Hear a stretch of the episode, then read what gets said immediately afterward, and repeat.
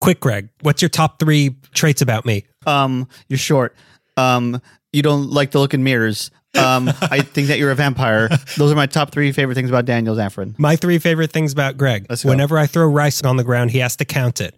He- Uh, since we're on the topic of top threes, let's remind everybody that for next month's episode, we are going to be ranking our top three blank things in Los Angeles. So, like top three hamburgers, Yeah. top three hosts who are vampires, Yeah. top three freeways. What we want from you is these things that we are going to rank. We want you to suggest them. So this will be sort of a listener submitted episode. So we want you to send in what you want us to rank our top three of. So you can do that. You can go to la.meekly at gmail.com or you can send it to on Instagram, la underscore meekly, or if you want to leave it in a review on Apple Podcasts, if you haven't done that for us yet and you have an iPhone, that's a good, uh, you know, it's an icebreaker. And also get these to us ASAP because it is next month's episode. And don't let bystander syndrome set in with you and think, oh, someone else will do it. Guess what? You're the only one listening. Mm-hmm. It's just you. It's only you. Yeah. Uh. It was only you all along. You know who you are. Only you are asking questions and no one else. So again, send us in what you want us to rank of our top three things about Los Angeles in different categories, and we'll do it for the next episode, and we'll say your name on the air. That's Yeah. the most important part. But now it's time for this month's episode. Oh no, I'm not ready.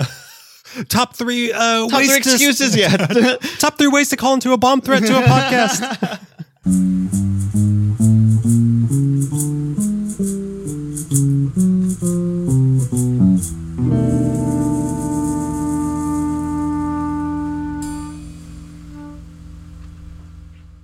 What do you keep looking at out the window? Your neighbor uh, dressed in skimpy clothes is going down the stairs. Greg, I have no neighbors. Ghost from 20 years ago. oh no. that's that's the ghost of when women had modesty in this country. it's weird because since your sketchy neighbors have left from downstairs, not to talk too loud because I might learn it, uh, all your other neighbors seem sketchy. Like they spread it out. Yeah, it was it was Pandora's box. Yeah. and Pandora's box moved out, but it turned into like Pandora's like ring, like what do you put an engagement ring Oh, on? I right, guess right, that's right, still right. a box. It's still a box. I don't know how big Pandora's box is, They never specified. and a Pandora never tells. yeah. Pandora's box is going to need Pandora's dolly. Pandora's box is so big How big is it? it wouldn't even hold the Elephant Man's grandma, who was an elephant, What was the true? Yeah. the true The elephant. true elephant in the room was the elephant man's grandma. Let us not address the Elephant Man in the room. So when you hear about the elephant man, you know because I think this is two months in a row that we've talked about the elephant man. Yeah. you know you're listening to know. L.A. Meekly, the Los Angeles History Podcast. The elephant man of podcasts. We are not a successful podcast. We're just a podcast.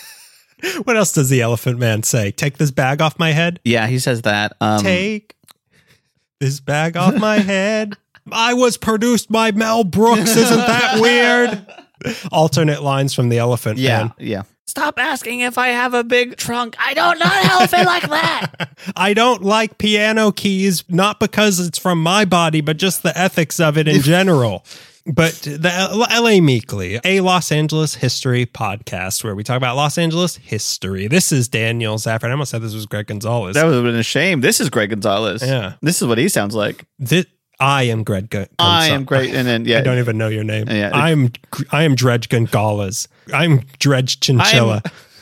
I'm Craig Garbanzola. What was it? Say it again slow. Well, I, I, I, And what was it? I know we're, we're a little deep into this, but I, what is your name? Yeah, I I'm just so forgot. I'm so sorry. sorry. What is your It'd be name? so funny. The, there must have been a slave who uh, got Spartacus's name wrong. and it broke the chain. I am Spielberg. Oh, wait, what were you all what? saying? Oh, yeah. I showed I'm a new slave, sorry. yeah, I just I transferred. just transferred. From, transferred from Eritrea, and boy, are my everything's tired. boy is my bloodline tired. Yeah, he broke the chain and it, like the the magic of the moment uh, ended. Anyways, enough about sketches that would have been great in Yeah, history, of the, for world, History of the part World three. it's coming. It's coming. Uh, should we address this guy or no? Yeah. So i- if you hear any, you won't hear any dingling because he doesn't have a bell, No. which would be good because I never know where he is. But if you hear some light mewing or purring Yeah. or s- me yelling and stuff falling over, that's because there's a new cat in the room. There's a new animal in the LA Meekly menagerie. Mm-hmm. Step aside, Ringo. You don't have to. Hey, walk together. Walk it, Side walk by with God. side. Yeah.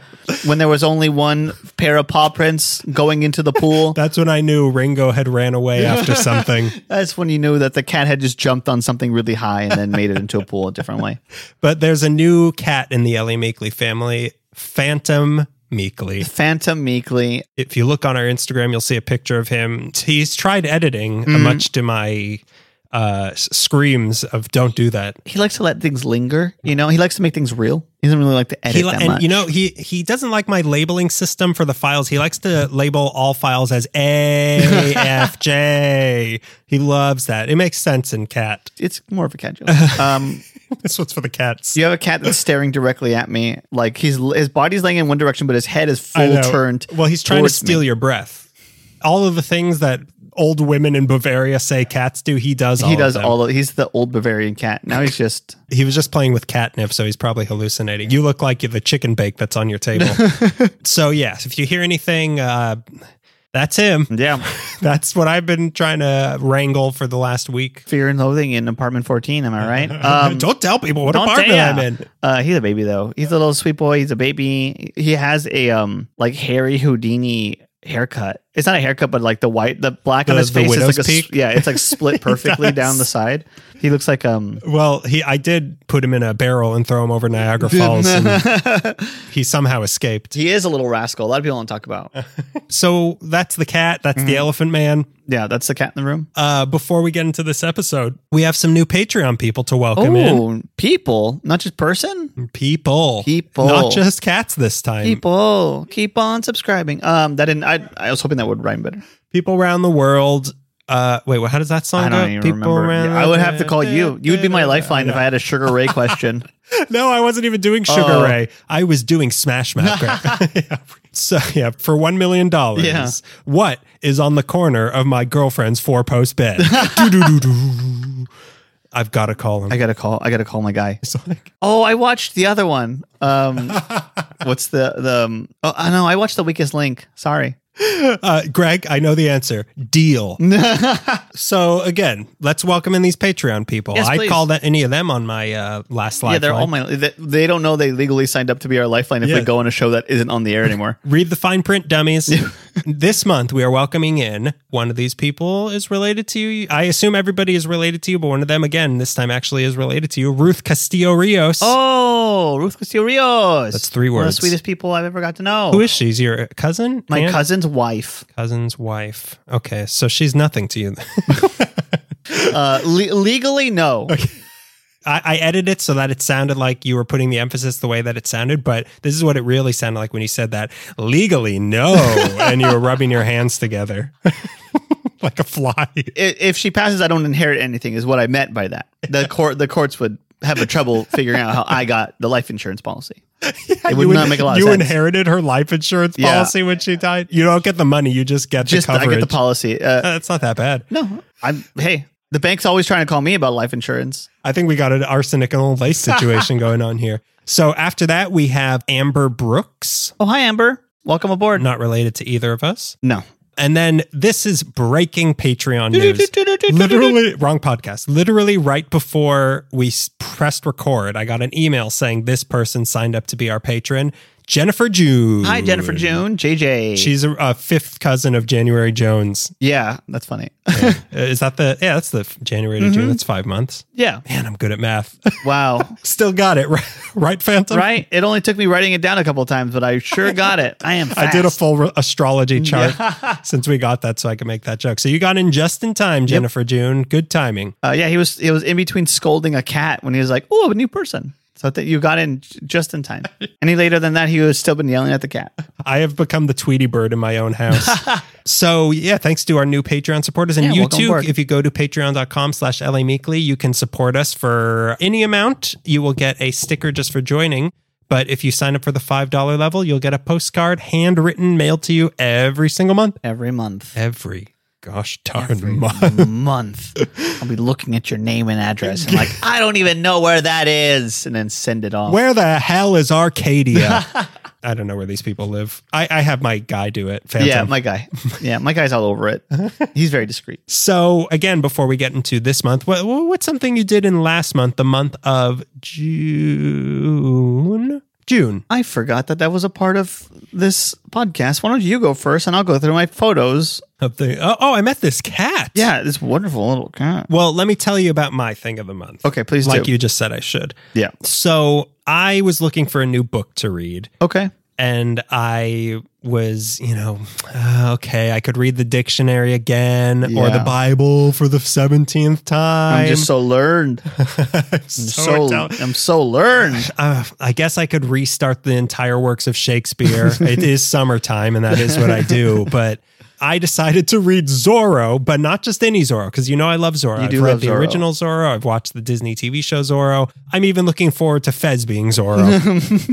but I decided to read because I've always been uh, f- shocked and fascinated the fact that Isabel Allende wrote a Zorro book. So Right. I decided to read that, and it is great. Is it? And the reason I'm picking it is because it is, you know, Zorro's always been in Los Angeles, but, Yeah. you know, his story, eh, let me tell you the Zorro story. It, it never really was like, yeah, it's in Los Angeles and that's it. Yeah. That's it- the, as far, like mentioning the San Gabriel mission, like that's the extent to which it being in Los Angeles was a factor. Mm-hmm. Sure. But Isabel Allende's version is like history of LA with Zorro tied into it. Like, Right. like they go into, it's oh no, kind of- no, Harry Chandler. This time, uh, uh, uh, I stop the presses, and he like stabs him in the, in the arm. No big techs. You will not kill Sharon Tate tonight.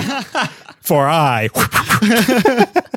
Sorry to interrupt. Go ahead. Well, so, so, okay, s- you know, they talk about like the tar pits Mm-hmm. and like the hills, the Hollywood Hills and stuff like that. But the biggest thing we've talked about her on the show, Toy Perina, who, Oh, right. a native who led a revolt against the San Gabriel mission. Mm-hmm. In this story, they call her Toy Pernia for some reason. She is Zorro's mom. Whoa. So Zorro is actually part Native American and Love it. he is it, it's just really really good that he like the reason he becomes Zorro is basically because he saw what the Spanish were doing to half of his family, the Native American side of his family and he's like this cannot continue. half of me is really mad right now. The other half loves it. half of me is just like they had to suffer so I can drink champagne. Uh, well- but the ha- other half of me is like this has got to stop. The, his dad though is the alcalde of Oh, Los really? Angeles, so uh, Pio Pico. no, it's it- Heard of him before? Diego de la Pico is his name in this. But I, it's just really, it- you know, it's if ever there was a book written for me, this is Yeah, it. Like it's that's- it's so it's so much fun. That's great. it's almost historical fiction, almost, but Yeah. it- it's really fun. And if you like LA history and you have any any inkling towards justice, you're going to want to read this book. You know, it that reminds me. I, I've been wanting. I think it's. I'm pretty sure it's. Okay, wait. I gotta look it up because I know it's not Michael Crichton. Isabel Allende rewrote Jurassic Park to make it tied into the early days of Los yeah, Angeles. she tied it into the Chinese massacre. I'm pretty sure it's the same James Patterson who writes How many James Pattersons could there be? exactly. I'm pretty sure it's James Patterson. James Patterson, the, the you know, kiss the girls and all the like the Right. wrote the the shadow like a like a Oh, you're novelization kidding or not me. a novelization, but he wrote like a like the shadow. Is there a whole subgenre of like yesteryear uh, superheroes being rewritten by modern? I hope so. Like modern established Yeah. writers who are writing other things, and then like you know. All this superhero stuff's taking off. I guess this is a good time to say I like the Rocketeer a lot. Here's my very serious take on the Rocketeer. Yeah, I want to read. Uh, what's a what's a single author that's uh, writing? Oh Today? my god, all the authors I know are dead. I just thought about that right now. Oh no! Oh no, I only read dead I've been people. asleep for a hundred years. See, the only uh, the only writer I could think of was J.K. Rowling. oh my god. And I was like, can't pick her. How about Robert Galbraith, which is her pen name? And uh, why can't I? I work at a library. Why Yeah. can't I think of a current modern author? Because we read such old things. and then we also read mostly history things. It's true. yeah. I want to hear the history of the Crips and the Blood as told by Dogma, Dav, Dav Pilkey. I want to hear Dav Pilkey's take on the Phantom. Not this Phantom. James Alroy's Nancy Drew series. There we go. Also dead. No, he's alive. He's alive. Um, So tell me, what what is it that you did this past month? Vidiot's open finally. The Oh, right. uh, revival. I feel like you've been picking vidiots for months of what that, of your thing of the month. I've been. My thing of the month is I'm waiting for Vidiot's to open, and Vidiot's open. and I became a member because I, I love Vidiot's. Vidiot's when I was in in Santa Monica, and they have it a theater and a little bar now. And I've, I've only gone like two times, but it's uh, it's really good. So you went. You've gone to the new one already. I've gone to the video store. I haven't gone to the movies yet because the Okay. movies are their schedule doesn't work with my work schedule at the moment. But at- since the month has gone on, they're more and more leaning towards like, oh, we'll show something at seven thirty instead of seven, which is like, oh, I can make that. The- so far, their the catalog Hmm. working man, a working matinee, yeah, matinee. matinee, yeah, working as matinee.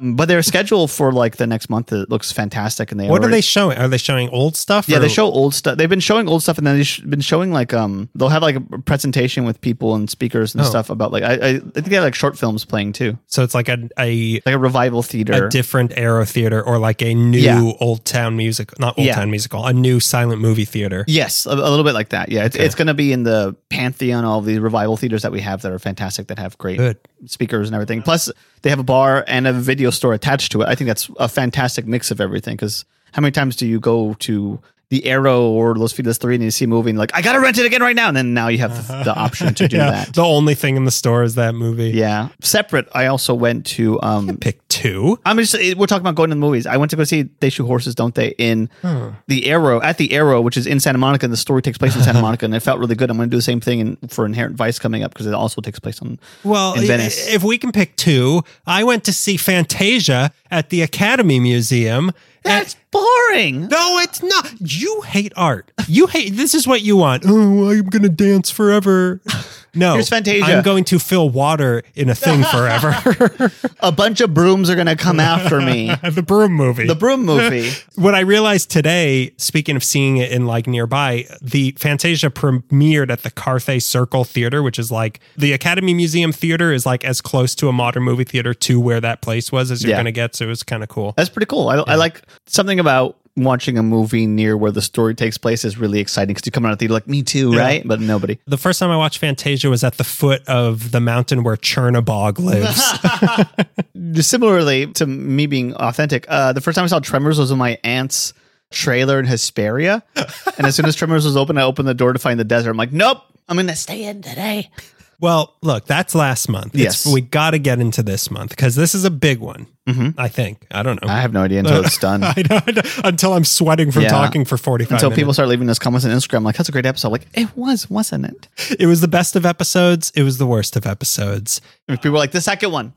The second, yeah, this, you got to read the second Yeah, one. A or B. This is a poll we put out every month. Is it the best of podcasts or the worst of podcasts? So, what are we doing this episode, Greg? we're going to be talking about some of, not all, but some of the No, gangs. these are all of 'em. These- it- it's all three. We're talking about some of the gangs that we have here in Los Angeles, some of the more historic ones that, let's say, their names get mentioned all over the country or Right. they get By the movies president. made. Yeah, by the president sometimes.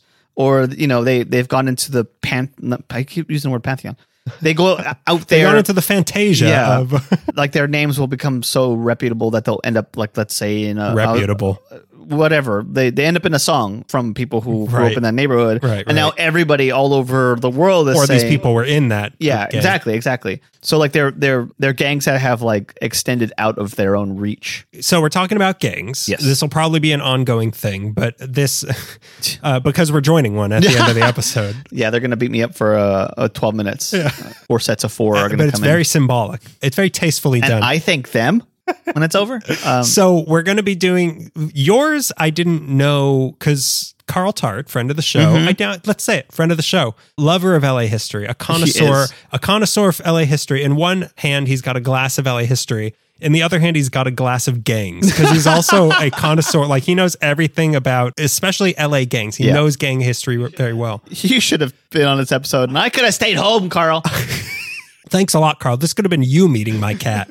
yeah, I, I almost was like, do I want to get a quote from Carl Tart? Because like he knows. Yeah. A long time ago, he said like you should do a gang episo- episode because he's the one who told me that MS13 started in LA. I had no idea. Yeah. Because I was there, there's parts of the story with with the Crips and the Bloods. Like I'm sure with yours also. Mm. Like there are so many different versions of the story, but there's like things that I couldn't get my mind around and I had to like ask Carl Tart Yeah. his opinion on things because he knows this stuff. let's say you cross out the tag of another gang What would happen to me? me personally, an innocent victim who did this.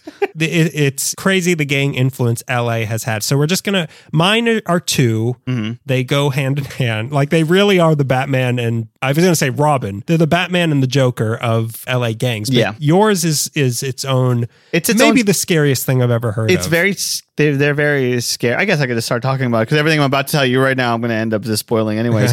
I'm going to be talking about MS13. Lamara Salvatrucha. That's them, 13. They Trenta? can only be Or Tre- 13 Trece? in the gang at any given time. If one dies, there's like a r- really long waiting list. It's kind of like the Sith, but like thirteen. I only knew them through their reputation, and there really isn't a lot of definitive stuff online about like like here's a list of all the names. Like they're not going to do that, or they're not going to all. They, it, it turns out that no one's. I mean, there are books about them, but that nobody's Right. like sitting down. Well, li- like I've made the joke so many times. I, I think I've made this joke to every single person I've talked to this month about this episode. Like Snoop Dogg was not sitting there taking minutes for Oh, the yeah, yeah, Crip yeah. Gang. no, turns out they want to keep some stuff st- secret. I first took like because I uh, a coworker of mine in high school Mm-hmm. was El Salvadorian, and he told me about the MS-13 to try to scare me. So that's how I first Uh, and heard it about worked. Oh God, did it work? like I, it, it, it, every single thing I've heard about MS-13 is something I've never forgotten. yeah. Okay. Let's. Okay. So MS13, like we're talking about, is one of the scariest gangs in the world. Not Yeah. just LA. The world's one of their scariest collection of men, and they form in the turbulent world of the 1980s Los Angeles. MS13 is used as a sort of like Republican dog whistle to talk about the border or undocumented immigrants or refugees, which really isn't fair. But it goes to show you that this gang is used by fascists to stir up fear across the country. That's how like kind of insane their legacy is. yeah, That that that it's, it's almost like the cliche of you're as bad as Hitler. yeah. Like you're you're MS-13. Yeah. it's hard to tell the story of MS 13 because there really isn't a clear story with historical figures that you could point to. There's a lot of theories about their formation once they're in LA and, And they're- don't point at any and don't of point them at either. them. They don't like that. They don't like fingers. You would get in trouble immediately because you point all the time. You pointed at me to make the, the example of they point and you pointed at me. You could point at anything. It would be like whenever we walk by a celebrity and you try to Oh. get me to be cool about it. Yeah. Like if we if we were approaching like an MS13 gang and you were Don't point, okay? Just be cool. yeah, don't don't say anything and I get right next to him. MS13. Wow. Why? One, two, three. um, there is no one man who started it all. There are many people who claim to be the leader, but as we'll learn with MS-13, they exist in so many places across the U.S. and Central America. Many people claim to be the leader of their little region, so it's not clear if like is there one person they all answer to, like a central Right. figure in the shadows, or is just MS. like, or just like does every little section are they not combined only by they might be only combined by name. People kind of don't know. Is it Miss Ms 13? Mi- yeah, that's, Miss- uh, that's their leader. yeah, they It's got like married. Q. It's But uh, you know, because you're talking about you know El Salvador and all of that. Yeah. Like it's so tied with El Salvador It is. that I just assumed it started in El Salvador. So Yeah. when I learned it wasn't, it was really shocking. I also remember I learned m- also maybe in high school and I learned that it was because I knew some people who lived like kind of periphery to Pico Union, which was kind of where it starts, and they would talk about MS13, and I it, I kind of figured that it was all like a, a big center Right. for that gang. sidebar to all this, and I know the answer to this, and you don't have to give specifics, obviously, but Mm-hmm. do you know people your age who were in gangs? Yeah. When you were younger? When I, I think when I hit 13, my joke on stage for a while was like When you hit MS 13? when I hit MS13, when I hit Oh, th- they're MS Bar Mitzvah. Congratulations. You're a man now. Oh no. yeah, I think when I turned 13, I got a computer and everyone else in my neighborhood joined a gang. yeah, I, That's right. a lot of people around me either joined gangs or became gang adjacent. okay. And I still don't know. I think that like I've never been offered, so it must be something I'm exuding. People are like, no thanks. Yeah, no, not No, that one. they don't- No. we don't need him that bad. He knows who the shadow is. Yeah, he, he, he knows the shadow's name is Lamont Cranston. He can't be part of our hangout. I- you know, I know if I again in that same job, I Mm-hmm. Yeah. Mm-hmm. I worked with someone who used to be in a gang, and I'm sure I don't I don't I mean look at me like I'm Yeah. I'm going around like wow there's there's gangs in the valley. Like when Melissa told me like oh yeah MS13 has a like a, s- a set I guess you would call it like, right here. Mm-hmm. It shocked me. Yeah. like it in my backyard, Greg. So that's how that's that, that's how wide I am. Yeah. You- Uh, no comment. Um, I think in high school there was just like a, a lot of people from a lot of different gangs, but you know, you're also just like a kid in high school, so like you get to be for like, oh, You meet everybody. you meet everybody. So like, oh, that's I know two people from this gang. I know like Right. a couple people from this gang, and we're not like we're all friendly because we all know Simpsons lines. but then like we get out of high school and they're like, oh, they're all arrested. Yeah, yeah, I'm sure I I knew people in passing who Yeah. were in gangs, but like for the most part, my friends were dorks. So Yeah, I I pretty much say like, except for maybe three people. Yeah. Everyone else is just like, what's, what's, did we did, who stayed up late to watch Simpsons, and everyone just raised their hands. when I was reading some of this, I remember vividly this guy I didn't like in my computer class who would like kind of pick on me, but we we were partners for some reason. I think our names were like close to each other, so we always had to sit next to a computer. Yeah. and he came in one day and he was all beat up. And I found out later they got jumped into whatever God. gang. He, he was, uh, yeah, whatever gang. But uh, him sitting down, just looking sad, and me thinking, good, this is good for me. Anyways, so there's not a, a lot of understanding about the original. There's no like the day it happened. Like it's just like something that happened. But Yeah. something pretty clear as it's not far like as a mural of it. Exactly. Yeah. what is pretty clear is where the backstory of MS-13 comes from. The ghost of the story before they Right, get to LA. the before they form- pre-ghost. yes. The gang cell forms in Los Angeles in the 80s, yes, but to talk about where it all truly starts, we have to talk about the El Salvadorian Civil War that breaks out in the 70s, peaking in 1979, and of all places, El Salvador. you wouldn't believe it. Believe it. Yeah, I mean, it's so on the nose. I thought it was just like an in joke, but it actually happens in El Salvador. it's like the, the eight day war or whatever. didn't last for eight- what, what war is that? No, the 10 year war? No, there's the eight day war. I Yeah. think the eight day war was in Israel. I don't know. I, I don't know. Yom Kippur War. I don't know. They didn't make a movie about it. Why would I know? Write a book about that, Isabel Yeah. Allende, and then maybe I'll, know, I'll learn it. As with most turmoil in Latin America, the Civil War has its root in the Spanish conquest, of course. Okay. Indigenous peoples and the mestizo This is where Zorro comes in. he covers all of Central. all, all of and he's like the boogeyman, but he's a good guy, like Batman. Um, indigenous peoples and mestizos made up ninety five percent of the population, and they were comprised the entire working class. And the last five percent of the population were all Spanish descent, all landowners who ruled everything, and they were referred to as the fourteen families, quote unquote. Okay. who together ruled El Salvador through military dictatorship. And in 1932, there was a labor leader named Agustin Ferabundo Marti who led a peasant revolt against the 14 families, but it only lasted a few weeks before the military decimated the revolution along with a lot of civilians, like 30,000 people dead by the end of all this. This battle between classes persisted through the decades with upticks in violence through the 60s and 70s as right-wing paramilitary death squads, they eventually would join up with the El Salvador military. That's how right-wing they were. Whenever there's a death squad Mm-hmm. involved, it's it's clear who's I, I think I, it's a joke later, but if your country has death squads and a liberation front, you're not doing okay. Well, look at Russia. Just because the death squad is marching through the streets as we speak to kill the other, to kill their boss. Yeah, yeah, exactly. To kill their boss, uh, something petty a boss would do, and then the death squad comes after you. But nothing's coming to my head. Yeah, he cut down their 15 minute breaks to 10. He asked me to stay uh, over for five minutes just to clean up my area. Could you work this Saturday? I need some death squatting done. That's it. That's it. Call the union, So uh, through the the seventies, Soviet Union. Thank you. Uh, so through the 60s and 70s, these right wing paramilitary death squads and left wing guerrilla forces would clash violently, like pretty much in the streets. In October of 1979, a group of politically moderate officers managed to oust the El Salvadorian dictator Carlos Humberto Romero, and together the moderates formed the Revolutionary Government Junta, or JRG. So the, the moderates were able to out one of the Okay. dictators. That's, That's great. uh, shocking. It is shocking. Not shocking. Three months later, in January of Okay. 1980, the right wing psychos fought back against the JRG, and their violence included kidnapping, bombing a government newspaper, and murder. So the civilian leaders of JRG, of course, resigned. Right. Uh, that's what. this is a little too extreme for yeah. me. Uh, uh, I didn't, I'm moderate. we ousted a guy without killing anyone. This is going to last forever. Around the same time, the right wing paramilitary death squads were rallying behind a right wing extremist named Roberto de Abusian, or as they called him, Blowtorch Bob. How did That he was get? Jim Carrey's alternate character. How did he get that nickname? Uh, he got that nickname from how he got people to talk during interrogation Oh, God. sessions. He was behind the assassination of a human rights defender, Archbishop Oscar Romero, and he was the one who led the charge to dismantle the JRG.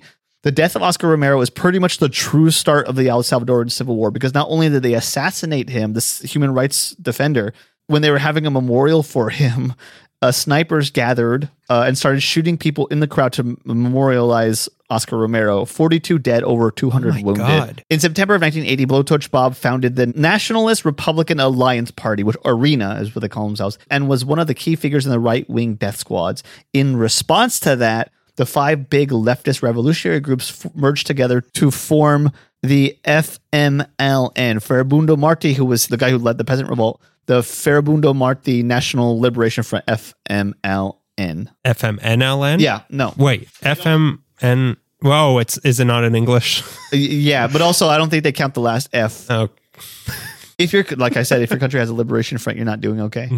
this was a guerrilla force put together to stop the government and right wing paramilitary groups. This is only a brief summary of the El Salvadoran Civil War, obviously. and if you want to read more, there, like it, reading about it was incredibly. listen to our bonus episode. yeah, where I sat down and read three books on the El Salvadoran Civil War. Um, incredibly scary, incredibly interesting. So if you're interested, I, I got this information from the Center for Justice and Accountability's website, but there's many, many books about out there. Again, if your information is on the Center for Accountability Ability ability and, and justice, Justice. not going well. didn't go good.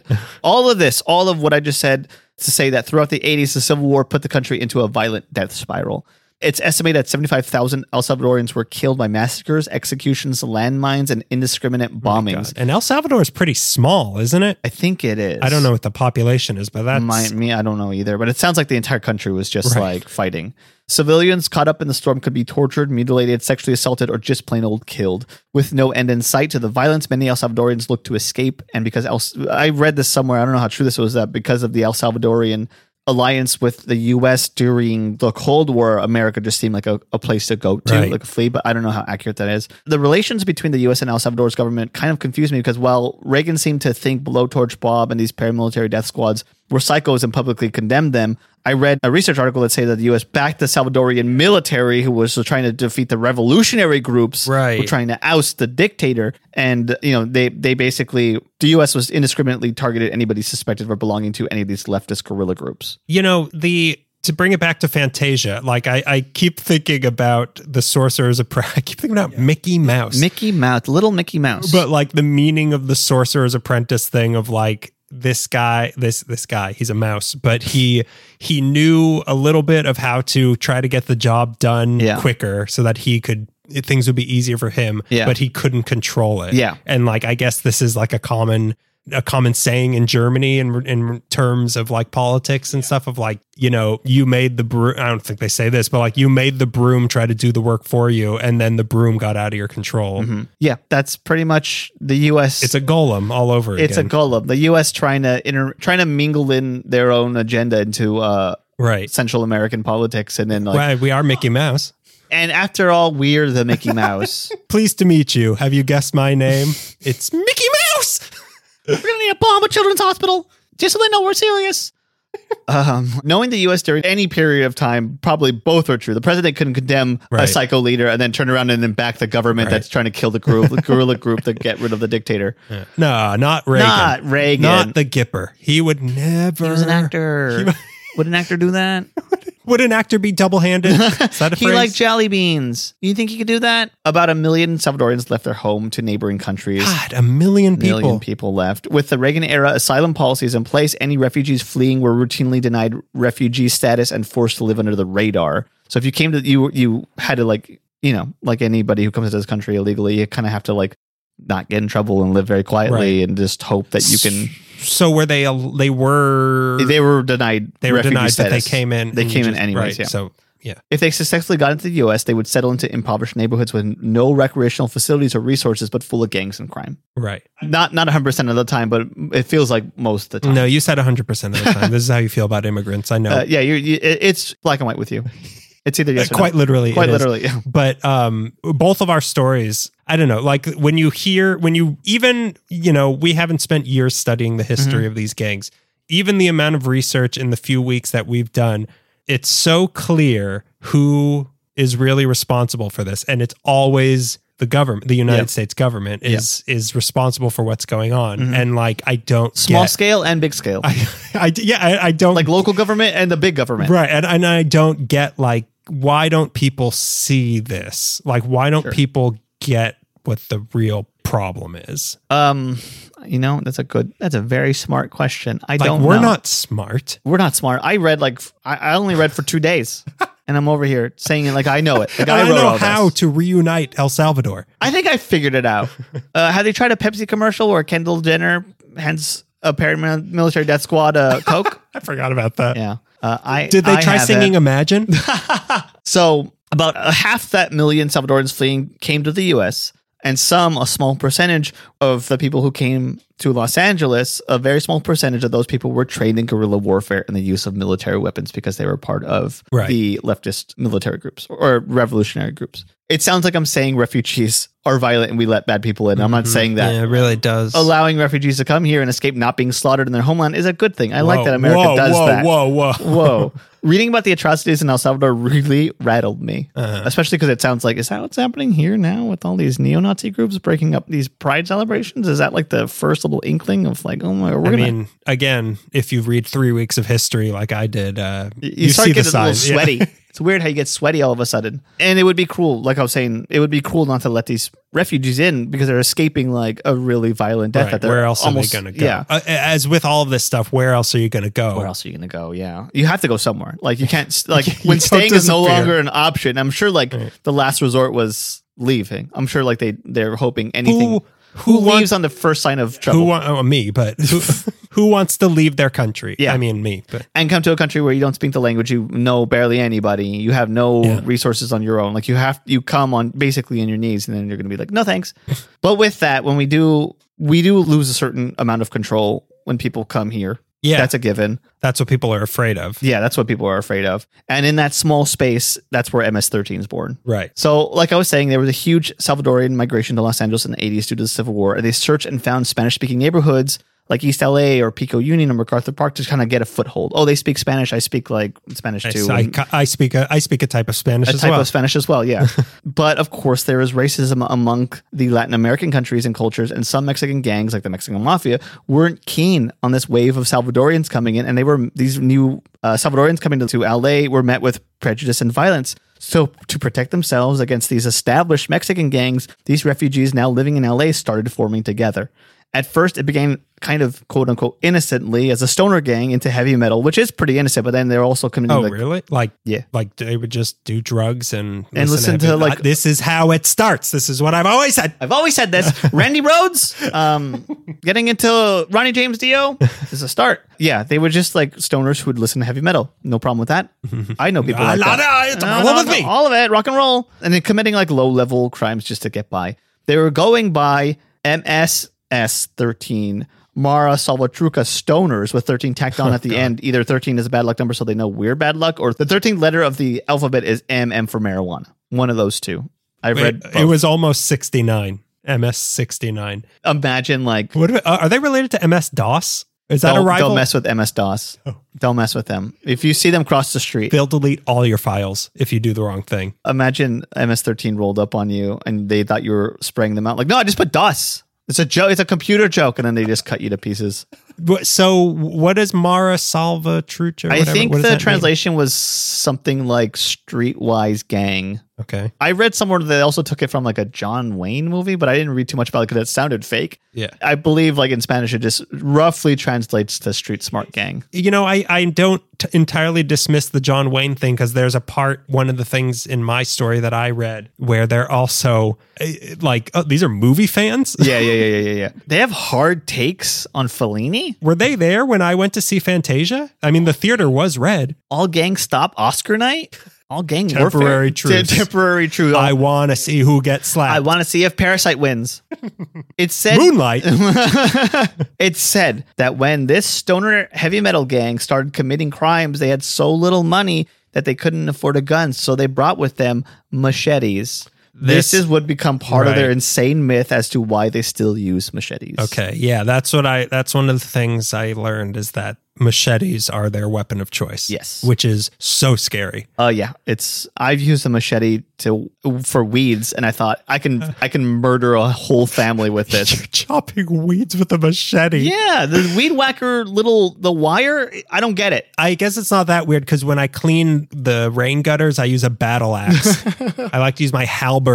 I use an AR fifteen to clean the the drain in the sink. What's it's a tool. like a car or a hammer. When my kitchen gets clogged, I just use a good old fashioned cat o' nine tails. it gets it cleared right up. My girlfriend needs a massage. I get a blackjack. they would, back when they were a stoner gang, would hold the gang's meetings and rights in a cemetery, which goes to show you how into metal they were. And one of the God. early members of the gang I was reading about, his name was OZI Ozzy, and they was named after Ozzy Osbourne. Or his gang name comes from Ozzy Osbourne. So, uh, so just to be clear, these are like teenage kids. Teenage kids in like late 80s, I and guess. they're like they sound like American kids. Yeah, they sound like not American not kids. to not to cast any aspersions, Yeah. but like these sound like kids who grew up in America. Yeah, that, that's what I was trying to figure out. It sounds a little bit like they were young kids brought here, spent you know a few years. They found like a group of people, and then like slowly have started evolving into a gang. I don't know It sounds like these are just kids we would know. because I I mean, not Yeah. like we would know kids who are not like this. Also, yeah also but- like that yeah, but I don't know. I was trying to read about like what are the early days like, and you know there are, there are books out there, but I just couldn't get my hands on any. But it sounds like when they came here, they they were just trying to adapt at first, and they're like it's really hard. No nobody likes us, not even like neighborhood guides because they're Mexican don't like El Salvadorians. right. So now, like, we, I just hang out with other Salvadorians and we do you know, heavy metal, okay, and then like it slowly starts to grow from there. Okay, I want to hear when this flip happens, By the late '80s, it seemed like MS13. and it better be a kick flip. By the late '80s, it seemed like MS13 in LA was already branching into clicks based on area. I know for sure there was the Coronado Little Psycho clique, which was two blocks from MacArthur Park along South Coronado Street. Some of the members of the first incarnation of MS13 are now actively running different. Let me check my notes. Yeah, let me check. I put 13. MS and because I, heard people say MS, and we know that means MS13. I just want to make it clear here that I'm talking about MS13. They're people who were little kids in the 80s are now running full cliques in other countries now. One of the members of the Hollywood Locals clique joined when he was 13, and like a lot of guys from MS13 during Clinton's era, I'll get into this more later, but if you got arrested, then you got deported. So established gang members like Diabolito would end up back in El Salvador and ready to continue growing the gang because he was a gang member here. He goes back. MS13 is now back in El Salvador, I guess. And then you just like rise the ranks. Yeah. In a lot of cases, you go to prison for minor crimes. And because so many gang members were locked up, you came out of prison a well informed, hardened criminal, more savvy, ruthless than when you came in. And also, arrests leading to deportations didn't just happen to MS13. Here's, I mean, 18th Street, which is an LA gang named after a street in Los Angeles, is now a criminal entity in far off countries, still being called 18th Street, which is a street in Los Angeles, which is wild to me. I don't know why that's Yeah. so strange, but like that you can go to another country and like, oh no, 18th Street he- is here. Like they followed me. Oh no, they've been here. It's like the smorgasburg, which I'll take any chance to point out doesn't make sense in Los Angeles why it's called smorgasburg. Like the meaning has been lost. Yeah, it's just like uh, name recognition at this point. Yeah. It's a brand name. yeah. Like MS13, it's a brand name. Yeah. Anyways, it's hard to map when they went from being a gang of stoners to a street gang. And some people say it was the 1985 murder of one of their guys that forced them to escalate to protect themselves. Some people think that was maybe the introduction of crack to LA that created an opportunity to expand their operations. Mm. I'll It's get into uh, you, uh, my people might be a little responsible for that. Was the CIA flying planes in to help them uh, get that stuff across to? Yeah, those are my people, the CIA. yeah, the CIA was my people. Um, it probably a mixture of both. Probably a mixture of like you know they were getting hit, so they need to protect themselves, so they start to escalate. Now they're all carrying guns. Now they're all ready to Right. go to war at any good any given moment. And also the introduction of crack probably also happened around the same time because Yeah. when crack happens, violence like there's a Yeah, right. upshoot in violence and gang activity when crack hits the streets. And as more refugees kept fleeing the civil war in El Salvador, they came to LA and found a group of street toughs waiting to build their numbers up. And these later refugees were more exposed to horrors of war since they stayed longer. And some of them, initially, you'd come here, you had to form MS 13. Now you came here, MS 13 was already here waiting for you. And you just came from a civil war where you saw a bunch of crazy stuff. And now there's a group waiting for you. And so you just sorted yourself out and you can be pretty quick to violence because you were just shooting paramilitary death squads or whatever, this whatever is- side you want to pick. This makes sense to you. Yeah. So according to a report, I read this and I thought it was pretty interesting. A gang develops in waves or generations. The first generation of a gang pulls small opportunistic crimes and goes at it with rival gangs. As time goes on, the second generation of the gang have more structure, they're more organized and usually assume a market like drugs or guns. By this point, a gang would operate with farther reach but still take orders from a centralized source. By the third generation, the kinks of the organization have been worked out, goals of power have been established, and maybe at this point you have enough social equity or money, probably both, to have friends in high places. Like you could pay off the cops or lawyers or judges or politicians. Like you might be able to actually have pool in the streets. They also If you all want to stop and watch The Wire, I think it would help a lot for both of our stories to make We should sense. of let's things. stop this right now and watch The Wire, and then we'll kind of reconvene. Just the first three seasons. Okay, just the first three seasons of The Wire. Every episode's three hours. Um, also, third generation gangs operate on a global scale, and we'll see this with incarnations of MS-13.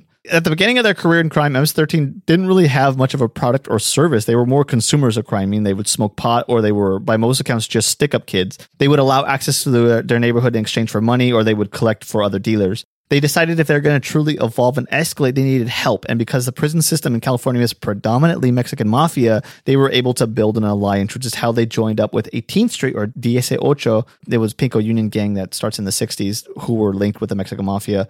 Now MS-13 is within their realm. There's an alliance going on so they can be an arm of the Mexican mafia. Okay. I'm not sure why, but after the influx of Salvadorian refugees, MS 13, I think what happened was as more refugees started coming in and finding MS 13, they were able to now be strong enough to hold their own. And so they split off from 18th Street, thus creating a tense rivalry that goes on to this day. Like, Now MS 13 and 18th Street are An Crips independent and Bloods. and enterprise. Independent- and thank you for your help. MS13 LLC. Yeah, LLC. Thank you for the help, but now we're enemies. MS then found another partner in another MS, Mexican Serenos. This alliance they formed cost MS 13 five grand and five weapons. And now they have a stronger alliance with a Mexican gang. Five weapons. Five weapons. I, I, I, they uh, gave them this. There's so much uh, weird symbolism in gangs. Yeah, it's their own little cult, you know? their own little drink the Kool Aid. More attention. Speaking of MacArthur Park, where uh, Mr. Jim Jones got arrested for soliciting sex from a cop at the Westlake Theater right there in MacArthur Park. More attention during the 90s through 2000s concentrates on MS 13 in Central America. But here in Los Angeles, MS 13 remained a very real gang, albeit operating with less influence and more scattered. They are more like an overarching federation of regional cliques working under the same heading. The hierarchy, the like organization of gangs is so confusing it to is, me. yeah. I need like a the presentation booklets they print Mm-hmm. out at like a board meeting. Like the, I need one of these of gangs and say like, oh, interesting structure. Yeah. Oh wow, that's interesting. So they have runners. But I'm, we're gonna have to lay off thirty percent of the employees. There's just a bunch of body bags on the ground. Yeah. We need to lay off. about- Fill these. Fill these up. Like w- I'm sure the same thing with you. There wasn't a single resource that listed all the insanely awful crime that MS-13 has done. But through Uh, but I summaries, mean, I'm sure there's like an FBI office somewhere Yeah, yeah, that yeah, like, yeah. oh, so this is the Corleone family. Oh, cool. On a street level, these men are responsible for drug smuggling, human trafficking, prostitution, extortion, assault, and murder. Sometimes these murders are seen as random, but actually they're initiations into Right. MS 13 shootings, either up close or drive bys. Other times they are retribution hits, which are awful. And the more I read, the more I hear about machete slangs, which are insane. People getting hacked to death. Well, uh, what scares me about MS-13 because other gangs, at least the Crips and the Bloods, don't. I mean, except for like minor robberies and stuff like Yeah. that, that. Like you're not if you are not a Crip or a Blood, unless you're like you know going up and like, well, well, well, Yeah, what do we yeah, have yeah, here? yeah. Like you're you're my not pockets going. are so full of money right now. yeah, you're not going to be killed by uh, uh, No. purposely No. by a crip or a blood. But what scares me about MS-13 is that that doesn't seem to be the case. Like they will kill people who have no Yeah, I think that- nothing to do with any gang, civilian people. civilian people it seems like they will kill civilian people not just i mean i don't really know just based on the story sometimes it sounds like mostly the retribution but also it sounds like yeah you just got picked and it also doesn't like an initiation thing, like Yeah. kill. This is something that Melissa looked up of like Yeah. go to this place, pick a person, and kill this person. i feel like when it's retribution you get shot i feel like no sorry when it's initiation you get shot when it's retribution you get cut up and left in angeles national forest if you're a rat you get probably the worst ah, retribution and being a rat it's the same thing but there's a lot of scary things about ms13 but while other gangs are sort of confined by it seems like county limits to a certain extent MS-13 is what's called. It's first of all they're called a terrorist group online, but also they're called a transnational gang, meaning not only does MS-13 exist in almost every U.S. state now, the far-reaching, like every state almost has a MS-13 cutting people up. Gone international. They also, yeah, they exist in other countries. During the Clinton era, when, like I was saying, when gang violence was at a high, he enacted a policy that would fast track deportations in order to cut down on gang violence. What this did by sending gang members out of the US and back to their countries of origin was spread the influence of MS 13. like it just, it, it was just like, okay, this whole little gang needs to go to wherever. And they went to to another country and just did MS-13 stuff. So just to i- reiterate a basic summary, uh, basically the U.S. backed the reason El Salvadorians fled El Salvador. Once they were here, our impoverished cities were a breeding ground for gang violence, and once they were matured as a group, as a gang, we exported them back. It's a fully realized gang, and they We became re- a criminal regifted the organization. gang. Yeah, and quite we were gifted them. Yeah, and quite suddenly, MS-13 became a global problem in Central America, in particular, El Salvador. Now has a deeply rooted problem with what is now seen as a terrorist group, and they're like a Right. huge problem in the neighboring countries too, what is Honduras and Guatemala. I, I wonder though how much of the like what we hear these horrific incidents. Yeah. I wonder how much of that is that they want us to think that Yeah, I I thought the same thing, especially because they don't I- I, because there's a lot of bad rumors about me flying around. Sure. and I just want you to think that Yeah, yeah, yeah, yeah. It's just that's just part of the trick. That's part of the charm. Yeah, is this that is the- you don't know what's true. this is the prestige, Greg. This is the prestige. They're almost like a formless entity as well. It reminds me of like when we were talking about the Black Hand, where there was the official Black Hand organization, and then there was people far away from the source who were claiming to be Black Hand just to scare the hell out of Right. people, and then and nobody actually had. No one can question you. No one could be like, prove that you're in the Black Hand. Like, prove you're an MS-13. You have a machete. You can buy that at Home Depot. That's not a machete. Yeah. that's a rapier. It's a Sith, and then you get cut up. Uh, Sith. what is it called? Scythe. Scythe. Revenge of the Scythe. Re- Revenge of the Scythe. Yeah, you know, I've been reading about a lot of the leaders getting arrested by the FBI, and they were like huge. They, you know, they got arrested for racketeering or extortion or trafficking, and you, you're like, that gang did that. But then, like, there's the gang, the global problem. Then, like on our streets in LA in the Valley, like, oh, just like the little like. They're gonna cut me up. Yeah. They're gonna shoot me. Yeah, and yeah. it, and it, both are true. Both are probably to an extent. I can be afraid of all of this, Yeah. Greg. Oh, and I am now. Nothing scares me more than racketeering. I had to look that up. I'm like, what the hell is racketeering? Well, have you ever read uh, Judy Bloom's version of The Racketeer?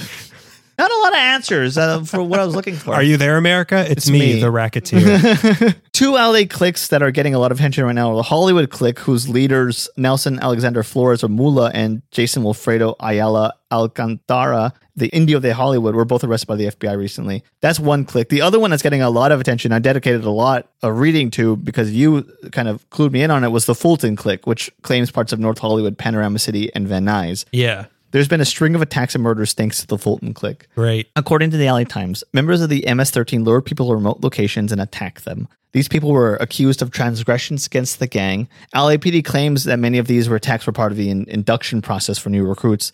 They lured a 16 year old to a canyon and beat him to death in 2017. One guy crossed out their graffiti and they abducted him, dragged him to the Angeles National Forest, and cut him apart with machetes. One of the members allegedly cut out his heart, which is a thing I keep reading. Later, because of another thing, they took people out to Angeles National Forest and killed them using machetes, knives, and baseball bats. Another person was killed in the Malibu Hills. They shot a homeless guy in Whitsett Field in North Hollywood.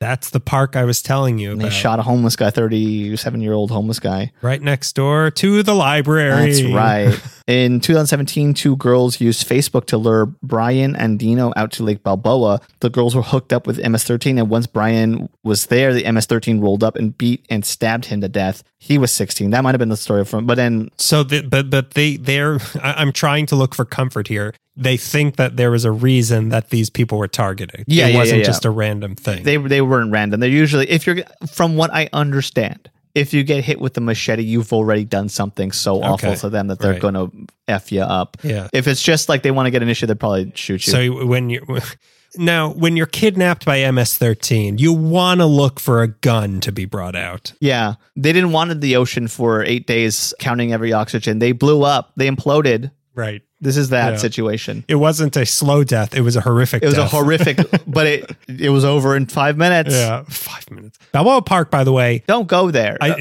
don't go there. Don't go there. It's mine. yeah, There's so many things that I think because one time we went walking around Balboa Park, Mm-hmm. like the really kind of reedy, like weedy area, re- you know, the reedy weedies. yeah. and there was clearly a body had just been found because there was like police cars and Jesus. like areas roped off and we found nothing about it which must mean this probably happens weekly that Oh, just like yeah. a body shows up in balboa park yeah. Balboa Park. Bob, Bob Park. Ride the duck. Ride the duck boat. Right, the duck thing. Someone who was believed to be from a rival gang crossed out MS-13 graffiti and was abducted by four members at the Alley River entrance in North Hollywood, then driven to once again Angeles National Forest. Wouldn't they have like a park pass or something? I they must. I used to. We did an episode. I wanted to go out there. Now I'm like, I don't know if I want to go out I there. know anymore. a way you can go out there. Yeah. I, I saw this graffiti on the wall in North Hollywood. go ahead and cross it out, and you get a One free, ride. trip to Los Free- Angeles, yeah. National, Angeles National Forest. So they took him out there and they killed him with a machete. And it's once again said they carved his heart out before flinging his body parts into the canyon. One woman who was thought to be a police informant was beaten to death with a baseball bat, rolled up in a carpet, and dumped along Angeles Crest Highway. She'd also been stabbed and struck to the head with a heavy edged weapon, as well as strangled, tied up, and her mouth was duct tape over. Another person they thought was a rat was killed, transported in his own car to Legion Park. They dumped his body, and then uh, once his body was out, they pelted his corpse with rocks before leaving there. Detectives found his ankles and wrists tied with shoelaces, his shorts pulled down below his knees, uh, his head had been destroyed with a baseball bat. Okay, so when we f- before we started recording, we were talking about like specific crimes. Yeah. And I was saying how I couldn't find that many, and you were like, "Yeah, me neither." And I didn't want to get too gruesome. So this is your version of not too Oh, gruesome. I'm sorry. Um, this is pretty gruesome. We should have probably had a trigger warning, but also, um, I wanted more. Right. I didn't say too gruesome. I had gruesome facts. I just none of it makes any sense to me because they were all like written in a summary of like, and they arrested one MS-13 member, and then they listed every awful thing I've read. Some experts are saying that the increase in violence from MS-13 is them exerting dominance over the other gangs, trying to show how ruthless they are. New recruits are young, teenagers from area high schools or recently immigrated to this country. Although their numbers are dwindling over the past years, LAPD still says they're a huge threat.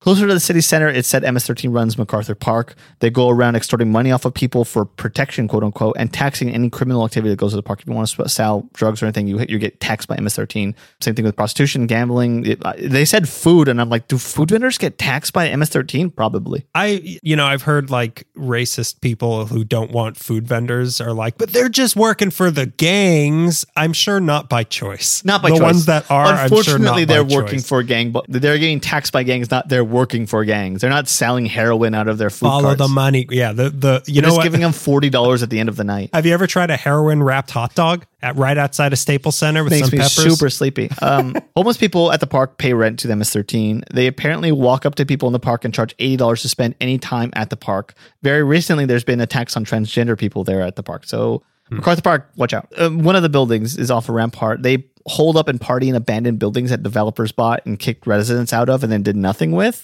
these buildings, they're- they called them destroyers. And inside these destroyers, MS-13 members sleep, party, peddle drugs, kill people. These destroyers have been found in Westlake, Pico Union, and parts of Koreatown and East Hollywood. Uh, The destroyers are I want addresses. yeah, Give me me too. I, I addresses. wanted I want to drive by a building and be like, don't ever go Yeah. there. If you get driven here, you're in, not doing great. Eat the cyanide tooth. Why you ma- you got it made? Um, That's what it's there for. that's what it's there for. These destroyers are incubators for MS-13 gang life. There's a really great article by Matthew Ormsworth called "A Place to Sleep, Party, and Kill: Abandoned LA Buildings Become MS-13 Gang Destroyers." If you want to read more, and as the article points out, this gang is now n- transnational, has a reputation that Trump and other Republicans can use to further their own agenda. But here in LA, a lot of them are just made up of homeless and disaffected youth. Like they aren't criminal. They they really don't have much to do with a criminal organization extorting money in Honduras. They're just Right. like we're here and we have a you know this is our gang life these are the people that i have no home none of my family doesn't love me and this is what i want these are my people i just want to get high and commit crimes all day Sounds nice. no job sounds nice their gang sign is still devil horns linking way back to the heavy metal Oh, music that's listening funny. they're- they're- to their roots So they're like uh they're the guy from Stranger Things. they're, the- yeah they're, the They're guy- wearing the uh Eddie or whatever, yeah. yeah. They're wearing the leather jacket. They got the horns. By 2012, MS-13 has spread into 42 U.S. states, and with around 10,000 members in the U.S. And although the numbers seem lower every year, the level of violent attacks seem to be on the rise, which means like the less people in the gang there are, the more violent they're required to be. Okay. That that's the end of your story. That's the end of my story. great. What a and they're here right now. yeah, I don't like that introduce. What about can you ever get out? Uh, that I didn't read about. Uh, there are a few books written by people who had managed to get out. Okay. uh, without being brutally killed. But um, I wonder if it's a you know you get jumped. In most gangs, you get jumped out. If you know too much, you probably get killed. But Yeah. I think like if you're just a nobody, fly in the wall gang member, you probably just get jumped out. The accountant. And you, they let you write the book or whatever. Uh, actually, we're at MS 14 Yeah. this week. Uh, so Their numbers are a little high. Yeah, you can leave. Yeah. Oh yeah, you can go. We need one person to. We need to jump one guy out and then leave your hall pass. Yeah. Leave the key to the building. Your insurance will run out. Yeah, yeah, yeah. Uh, but you have through the end of the month. Yeah, So you- get whatever you need done. Get your dental work now. But we need your machete. Yeah, we may. turn in your badge and your Yeah, machete. you turn in- yeah, turn in your hall pass and machete. So now let's move on to okay, mine. Mine is a two for one. A twofer. You're gonna get a twofer with this story. A twofer, which is what they do to you when you join the gang. they shoot you two times. so let's get going to Let's the get- next one. let's Like I hear it. said, these ones are they are the you got chocolate in my peanut butter, you got peanut butter in my chocolate. Like they're Right. they you cannot separate the two. No, when I think of one, I, th- I automatically think of the other one too. I'm like, oh no, Crips and Bloods. Yeah. Cri- The- the- uh, one with the the peg. a gang's so scary they constantly have me checking the color of my clothes. Right. Well, l- we'll get into why you might not have to. Coming up later, why you might not have to worry so much about what color you wear in certain neighborhoods. So finally, Throw that Cincinnati Reds hat away. You won't need it anymore. St. Louis Blues, Uh-huh. come on down. so finally, a story where the intro line could literally get me killed if the wrong people hear it. W- We were both, I don't know about you. I don't know how much you actually were, but I was actually kind of like, are we going to get like death threats or s- like, is someone going to, to like s- do something to my car because of this episode? Yeah. And then we thought again, yeah, your car. Yeah, yeah, my, yeah, my most prized possession. they're gonna Greg get your car. They're not gonna drag you out of the here. one thing I love. my wheels, my rod grip. My- but then, you know, I, I know that most of our listeners are in the Latin King, so I think we're okay. We're not talking about them. I don't even know how to get people that would like us to listen to this. How are we going to get people who don't like us to listen to this? So I'm going to be talking about what are really the Coca Cola and Pepsi of gangs in LA in a lot of more ways than you would think the Crips and the Oh Bloods. boy. They really are They they are the Dodgers of gangs. And to preface all of this, like I was saying to you before we record, there's no official historian taking the minutes of the gatherings. Ha ha Yeah. ha. Snoop Dogg didn't do this. Ha ha ha ha. Yeah, I ha, said ha, it ha. again. Yeah. I said it again. Said it again. They're not taking minutes in these meetings or anything. As with all gangs, it's hard to pin down because all the information you're getting is either from the cops who know a lot but are by their nature on the outside. Well, Yeah. m- maybe not so much by Yeah. their nature. Well, I mean, if it's not by their nature and they snuck in, then they're going to get killed. well, they have their own gangs. So, Yeah. And also, the cops have good reason to lie about certain things in this story, or you're getting your information from members of the gangs telling their versions of the story, which vary person to person. And also, a lot of them have good reason to lie about certain things Sure, that happen. sure. Also, a lot of the people who could tell you the truth are dead, and dead men tell no tales unless they get paid. But we ran out of enchanted medallions to offer up. Bring me Jack Sparrow. Uh huh. it's the only Pirates of the Caribbean reference I'm going to pull out of You my just- butt. You're just going out of your way. Uh, you want to parlay that into. Uh, that's something they say. Oh, in it. that's funny. Yeah, Um, parlay, pop it. that's funny that you chose that because I think the second two movies are three hours of people. Really underrated. It's three hours each of people bargaining. That's what the first one was. It was all bargaining. No, no, no, no, no. First one's just like, hey, I'm a pirate. Oh, you're a pirate. Hey, You're pretty. I'm a pirate. The second one's like, I'll give you three shillings for that pot of gold or whatever stupid. And it's like three hours of just, what about this? Oh, what about? It's like watching your parents get divorced and you have to sit in with a lawyer trying to figure out who gets what. But I want Cuba. the The first movie's all about parlaying. It's It's- it's it's all negotiating who gets to keep Kira Knightley. That's all the movie is about. so you can really, and that's what that's what here we're here and to then talk uh, about Kira today. Knightley's able to chime in and she's like, I'm a woman, but also I want him to keep me. Yeah. How do I choose? Yeah. I want the one who looks like an octopus. so you can really get 20 different versions of every single part of this story. So the truth must be somewhere in the middle, being pulled in every possible direction. So, you know, take that as you will. And to give yet another preface, gangs are bad. yeah. But the fact that they were necessary for certain communities to be created in the first place is a actual tragedy. It's It's understandable. Mm-hmm. really sad. It's understandable and really sad. So doing this research was really confusing at a lot of times because there are times in this story, as ridiculous as it sounds, where you feel genuine sympathy Sure. for like, oh, the Crips They're human beings. they're, they're human beings and understanding they're, they're people the crips or the bloods a lot of these people are s- just people stuck in really bad situations Yeah, I so get that. like it's it's you know like it's hard to defend someone who's selling women Mm-hmm. but at the same time like i'm not going to defend that i'm not even going to finish that There is sentence no but- defending that. but it's just like this is such a bad situation all yeah, around All around. at the same time, they wow, have they done bad things? th- these gangs. So to start, let's set the stage. of South Central in the late 1960s. Oh no! what's what's this? That's the best that it ever was. Is the stage still there? the area was still dealing with the aftermath of the Watts uprising. White flight to the suburbs was diverting the government's attention away from places like South Central, so infrastructure was being neglected.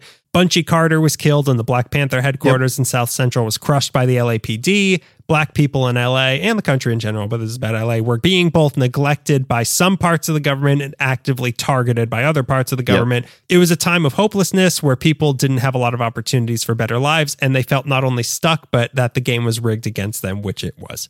People wanted the opportunity for financial gain, but if you weren't white at the time, that was unlikely to happen. One quote I read said, Young people who think they will be able to gain their fair share of what society has to offer are likely to join clubs, scouts, or fraternities, while young people who do not believe that society will provide for them may join a gang. yeah, that's true. It's a um, it's America's tale as old as time. Italian, Jewish, Latino, Chinese. Every single group that was marginalized by mainstream America over the years formed their own gangs to keep themselves safe and make money. I don't want to let him into the Boy Scouts. Let's kick him out because he's Italian. And then two years later, they're running a gang that owns your dad's bakery. Yeah.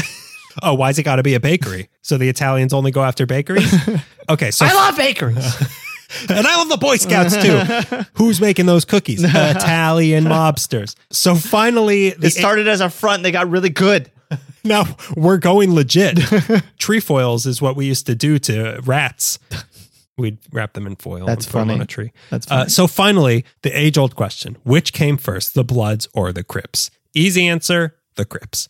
Now, do you know a lot about the Crips and the Bloods? Just in passing, Right, because you in like passing by really quickly. passed by and with my windows rolled up. Yeah. So now, where did the Crips come from? Not so easy. By most accounts, it started with two men. The first was Raymond Washington, born August 14th, 1953, in Texas. He moved to South Central as a kid to 76th Street near Wadsworth. Being the new kid on the block, he was bullied by other kids. So, in response, he did the same thing you and I did in response to childhood bullying. He became a bodybuilder and renowned street fighter. That's right. We did Yeah. that. Look at this. Huh, hoo, look at my delts. the biggest bully is myself. but I could never build my confidence.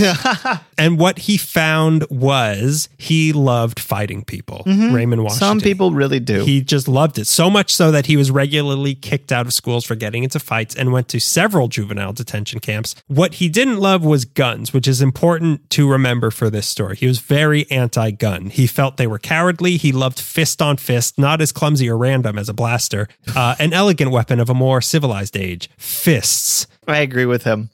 and I agree with the thesis of Friday as well. You don't need a gun. You could just fight Look at this. because you can walk away from a fight. you don't need a gun. Uh, the you know going like like whoa in the chair. Oh, yeah, yeah, yeah, That's- yeah, yeah. you That's can do good. that. You could do that instead. Yeah, that's my big quote from Friday is Mm-hmm. a gif. All you need is fists and a trash can you can throw at that giant guy. he used his strength to protect other neighborhood kids from bullies, but at the same time, he also bullied them. From what it's Mm-hmm. It's funny how that happens. Yeah, it's I funny know. how that works. It's, it's funny how eventually. power goes to your head. It's funny how being really strong makes you want to beat people up.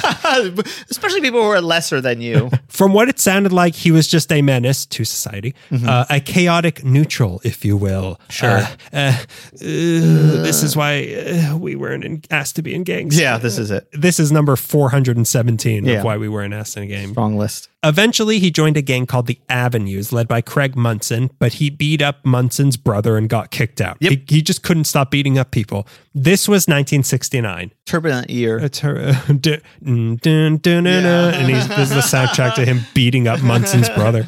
And at the time, he was 17 years old and going to Washington Preparatory High School. No relation, but maybe. This is where he met another 17 year old named Stanley Tukey Williams, who was his spiritual twin. Okay. Also like fighting people? Uh, Were they double dragon? I'll tell you.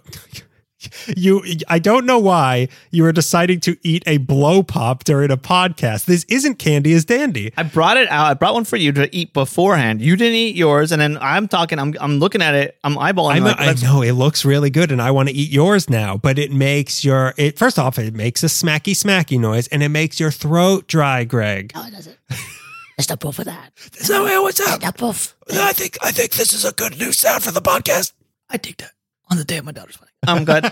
Uh, yeah, for our gangster episode, we shoved so many oranges in our Yeah. mouths and we just couldn't. And I just said I, they massacred my boy. Yeah, they mass- that was our warm up. They massacred my boy. They massacred my boy. Right then, They massacred my boy. but I'm a baker. The baker, the, The baker, baker, the baker. Monday, Tuesday. Um, so Tukey Williams. Do you know Tukey Williams? He's No. kind of he's kind of famous outside of all of this story. I don't. So he was born December 29th, 1953, in New Orleans, Nolans, the Big Easy, to a 17 year old mom who beat him and a dad who left him.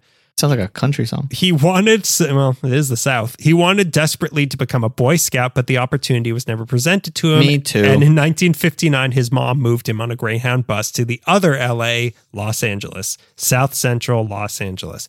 Also being the new kid in town, Tukey took to getting beaten up by bullies and responded also by becoming a bodybuilder and beating the crap out of anyone he wanted to. Good for him.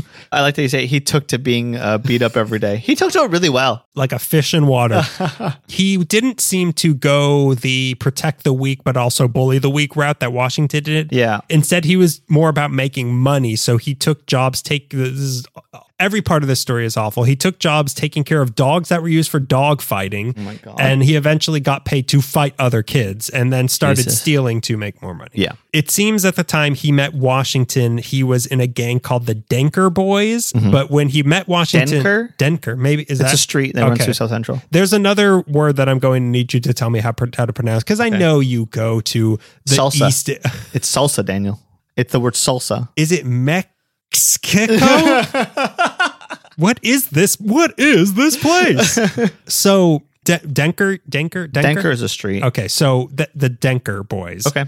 But when he met Washington, the two were impressed by each other's ability to fight, their muscles and clothes, which, uh, boy, read into that. So now this is really where things really get muddy because, Okay. according to Tukey, the year was 1971, but others say 1969. But Tukey and Washington decided to team up. Okay. To what end? Some say that it was to combine their strength and small gangs that they themselves were the heads of into one larger gang that would protect them from other gangs. Sure. A classic reason to start a gang. Others say that this original group was an activist group dedicated to combating gang violence, which you could say a violent gang is literally combating other gangs as Yeah. violent. Yeah. But the people who believe this is the origin story say that this group was modeled after the Black Panthers to fill the void that their destruction at the hands of the LAPD left for progress for black people in LA. I remember that's probably yeah, that's kind of what I know is that after the Black Panthers guy, what's his name again? Bunchy Carter. Bungie Carter. After Bungie Carter was killed, all these guys that were looking up to him felt like lost and then gangs kind of form The- I mean, i- if it's true, big if true. big if true. But also, it's a nice thing for people to say about the Crips, knowing what the Crips later Yeah. did. But, but like nobody a- at this point, like who knows? Who knows? Like there's, like I said, dead men tell no tales, Yeah. and nobody's going to say like, yeah, we started to kill people. yeah. or maybe they will. Some of them will. Maybe them I- yeah. It's impossible to tell. So others say that it was a political group, but with no modeling after the Black Panthers. So already the, these are three different stories as to what they were doing in the early days. But whatever the truth is, the fact of the matter was that these young kids couldn't maintain this, if they had it, revolutionary identity, or maybe they were f- doing that, but were fed up with things not changing for them. So they decided to get what they wanted by force Right. and the group started to shift into gangsterism, which seems to turn off a lot of the OGs, if Right. Mm-hmm. you will. I learned a lot of terminology. I'm pretty. I mean, my street cred has gone up yeah, I checked out my four points. Sell. I'm going to sell. It I'm gonna now. sell. It's a good time to sell. Ga- the, these these OGs. They had great gangster names like Batman, Vamp, Elvis, Mad Dog, Oh, yeah. Worm, Ecky, Sugar Bear, Bub, Warlock, and Barefoot Pookie. Barefoot punky. Uh, imagine DC coming after the Crips for um, Copyright copyright infringement. infringement. Yeah. Uh, you stole our character, Barefoot Pookie. his power is his Pookie. He's got super Pookie strength. Yeah, his his kryptonite is shoes. His mortal enemy is Vans. In all, there were about 30 members of this original group, and the setup would be that Washington would run the east side of South Central while Tukey would run the west. Okay. And that brings us to the most debated point in this story. Where did the name come from? Some of the possible early names ranged from the powerful black overlords to the I wish they went with this one, the Snoopies. Oh yeah, that would have been cute. The Snoopies have taken another. Yeah, yeah. Snoopy's a regular like foot soldier, but you become Joe Cool. That, that's how you know you're at the top. Red Baron is like Yeah, it's you're- Snoop, the Snoopies versus the Red Barons. It could have been, it could have, the, the world could have been so much cuter. it seems like every single person has their own theory as to where the name Crip came from. So here's a best of of them. Growing up, I thought it was C R Y P T S, like Tales of the Crypts. And their leader was the Crypt, the Keep- Crypt Keeper. He- am I my Crypts keeper? and I was very disappointed to find out that it wasn't that. I've got a real blood curdler for Yeah. you, and it's about them like curling up a blood. so here's some of the some of the theories. Those who go with the activist group origin say that CRIP stood for Continuous Revolution in Progress, Okay. or Community Resources for Independent People. Sure. Then there's the more offensive theories that say it's a reference to cripples, such as how they cripple their enemy. These Got are it. this is all quotes Yeah. or that Washington's brother who was in the gang twisted his ankle and had to walk with a limp, or that the original Crip walk had a limp to it, or Mm-hmm. because the original members were fans of well-dressed movie gangsters like Humphrey Bogart and James Oh, Cagney yeah. and well-dressed real-life penguin man Al Capone. So they themselves dressed in nice clothing, including having a decorative cane. Then there's the crib theories. It might have been because when you join, you're still in the crib, or because the neighborhood was their crib, and people just misheard them and started calling them crips. Okay. Or that you were in the gang from birth to death, or from crib to RIP, crip Okay. or because Washington wanted to model it after the avenues that he got kicked out of. So he called them the baby avenues or the avenue cribs, like the Muppet babies. Right. Or there's the theory that it was the cribs and someone was drunk and said crip on accident and it's just stuck. So now those are some of the many explanations of where the word crip came from. Love it. So now that they had a name, they needed a way to distinguish themselves as a unit. As I already said, some of the earlier people seemed to walk with decorative canes, but early on, Crips seemed to wear leather jackets. Like Oh, that wow. was their look, like the Black Panthers. Yeah. They also, in the early days, wore black gloves on their left hands and a gold earring on their left ear. And they wore handkerchiefs and bandanas, which was modeled after some Latino gangs who wore railroad bandanas, Yeah. which is a look I would love to wear today. yeah, yeah, that's a One good black look. glove and a gold earring and Oh, a, yeah. a bandana. I could look like I could look like my two heroes, the blonde guy from Scooby Doo and Michael Jackson. And Michael Jackson with a little bit of Bruce Springsteen thrown in the middle. In my back, I put my bandana in my back pocket. Yeah, my back I'm a pocket. little different. Later on, they would favor British Knights brand shoes. Uh-huh. They used a six pointed Star of David painted blue as their symbol, which is going to cause a lot of confusion for me this Hanukkah. Um, but take that thing down. um, so greeting people as cuz, I read as attributed by the Crips, but who really knows Yeah. to call people cuz? Because yeah. Because I said so. What the hell's happening right now? What's happening? Uh, what does that mean? I didn't get that. and of course, the thing they're most famous for wearing the color blue. This wasn't so much a thing in the early days, but as things got more divisive and representation became more important, it became literally a matter of life and death to wear your proper color. You don't think representation is important? Go ahead. You think divisiveness is good? Good, That's and- what I'm getting out of this. So why blue? Yeah. There's almost as many explanations as there are with the whole name thing. Some say it was because that was the color of the bandanas kids in juvenile hall wore in the 70s. Some say it was because blue was the color of Washington High School and that's where it all started. Mm-hmm. Some say uh, because blue, because uh, if I was green, I would rather die. Yeah. Mm-hmm. Uh, Abadi Abadai. You like that song? Yeah, I know. Say it. Say that you Yeah, like that I song. like that song. Um, I'm trying. There's a jazz song with blue in the title. Yeah, I'm- Rhapsody in Blue. Um, Thank they're you. big fans of, Rap- of Gershwin. Gershwin, they're big Gershwin Crips love- people. That's where another name explanation. They tried to someone mispronounced Gershwin to sound like Cr- Ger Kripschwin. Yeah. Gerpsch- Kripschwin. Yep, they it sounded like they said that for sure. But looks and mythology is one thing. The Crips needed numbers. What they need is numbers, okay? And I want you boys to go out there and you want you to sell I want you to crime. P- look. This whole world, everybody's out there wearing whatever color they want. No, this is what they need: blue. Blues. Sell the And lots of it. Lots of blues. Yeah. Cookies, which is slang for marijuana, is for closers. the main method they used was to subsume other small gangs like a like Elvis did to his Pac-Man. penis. Yeah. His penis. His fetus, brother. You said Pac-Man and it got me confused. You stopped Knock, whenever knock, I heard the knock, word knock, knock. Pac-Man, Yeah. I immediately I, I, shut dropped down- everything. Yeah, I dropped everything. yeah, they just ate other gangs. Ack, ack, ack, ack, ack, Yeah, ack, they ack. would, but then sometimes uh, they would, would turn eat a into ghosts. cherry and Yeah. they could eat a ghost. And they eat the ghost of the gang. from once you've eaten the cake You are- yeah. and then eat the ghost. The- So the main method they use is they would subsume Pac-Man style other gangs under the banner of the Crips. The way they, they would do this, they would eat the cherry, was Washington would challenge the leader of another gang to a fist fight and he would beat the crap out of him Sure. and then he would invite them to join him. If not, they were forever his enemy. So you either join us or you're now our enemy. What a what an option that is. What about a what about a little middle ground where we just stay away from each other? The middle ground is they throw you in a lake. The middle ground is I bury you in the middle ground. Yeah. The middle ground is six feet under. That's the middle. The earliest offshoots were the Inglewood Crips, the Compton Crips, the East Side Crips, the West Side Crips, the Avalon Garden Crips, and the 43rd Street Crips. So these were the earliest sort of sequels to the Crips. Each of these groups are known as sets that are all part of the Crips, which is a gang. So the Crips is the gang. Each of these things that you'll hear, that you Unit of hear, measurement of gang. it is a, yeah, it is, it's metric. Yeah. This gang is four sets. Yeah, in, in the United Kingdom, they call them grams. Spread into solid and liquid. But yeah. it depends. Depends. You're going to need a whole different scale if you want to follow me here. By 1972, there were around eight to 10 sets, but by 1978, there were 45 of them. Fudge. Uh, there's not what a I lot. eat. There's not a lot of structure in the Crips or the Bloods, for that matter. Mm. Some people have the impression that this is an organization like the Corleone family or something. you can't talk to him. He's beneath you. Or yeah. yeah. Yeah. Yeah. That no, that's not his role. His role isn't to do that. Yeah, there is like no structure Yeah. in the Crips and the Bloods.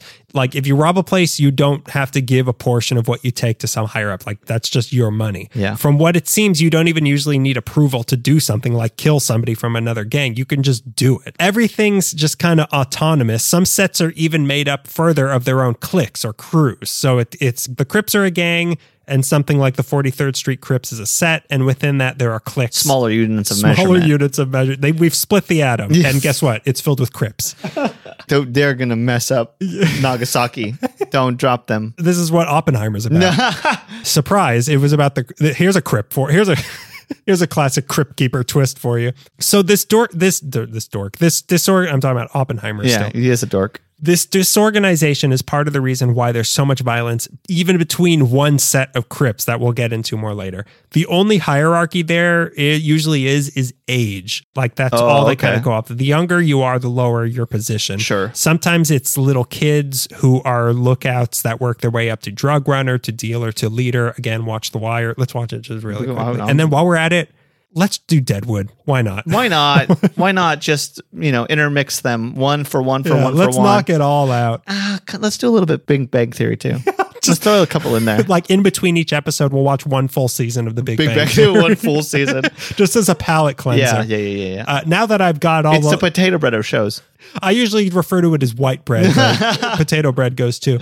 Sometimes it's lingo from a different HBO show about gangsters, and people start out as soldiers who work their way up to associates, then to leaders. The favorite hierarchy I saw this is it- it's adorable, but also like The yeah, ticklish you are, it, the less ticklish you- you are, the higher you up are in Yeah. the group. the leader of all the Crips, indestructible to feathers. You, he could you could drop him in the middle of a goose factory and he wouldn't feel Mm-hmm. Not weird anything. about feet. Not weird about armpits. No. He's just solid piece That's another thing about the Cri- the Crips are really into feet and the Bloods are really Mm-hmm. into uh, uh, kneecaps. That's their thing. of armpit hair. They love armpit hair.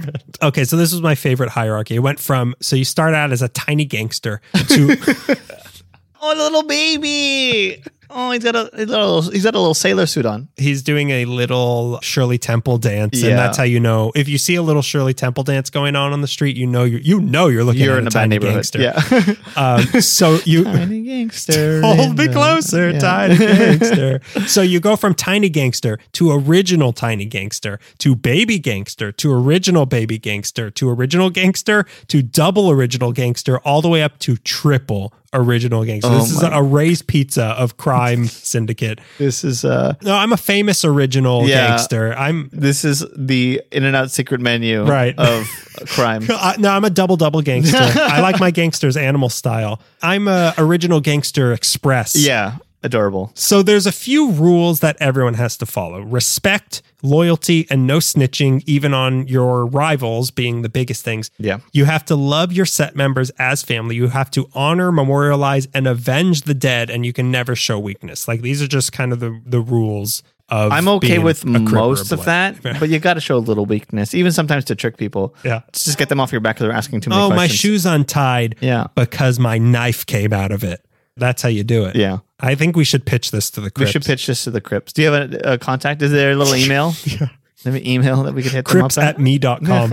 Most of the people in the Crips are young black men from low income households. In 1971, they did start a girl. Oh, this is great. They started a girl set led by Tukey's girlfriend, Bonnie Quarles, called the Criplets. Oh, Or the, uh, I say Criplets, it's the Criplets. Criplets. Yeah, Yes, the, Criplets. The blood counterpart to this was the Bloodlets. And my favorite, okay, here's the name. Is it Piru or Piru? Piru? I think it's Piru. Piru. I think Piru. You think it's Piru? I gotta ask my brother. P we'll have an update soon and we can, uh, you I can pretend. R U, right? Yeah. So the Piru, I'm going to go with Piru for now until we hear Okay. from your brother. The Piru version were called the Roulettes. Whoa. That's pretty cool. That is pretty cool. Gangs are cool.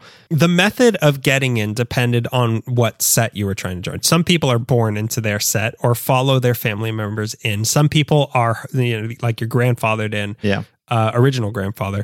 So some people are harassed and assaulted until they either move away or join. So if your family can't afford to move, then you're stuck and you have to join a You have gang. to join a gang. Yeah. But a lot of people aspire to join, and to do so, you usually had to face some sort of trial, like a, like a sword in the stone sort of thing. Right. Sometimes you'd have to beat one of the members in a fight. Tukey didn't like that method because he didn't see any sense in fighting your own gang, so Yeah. he'd make you fight someone from another gang to get in.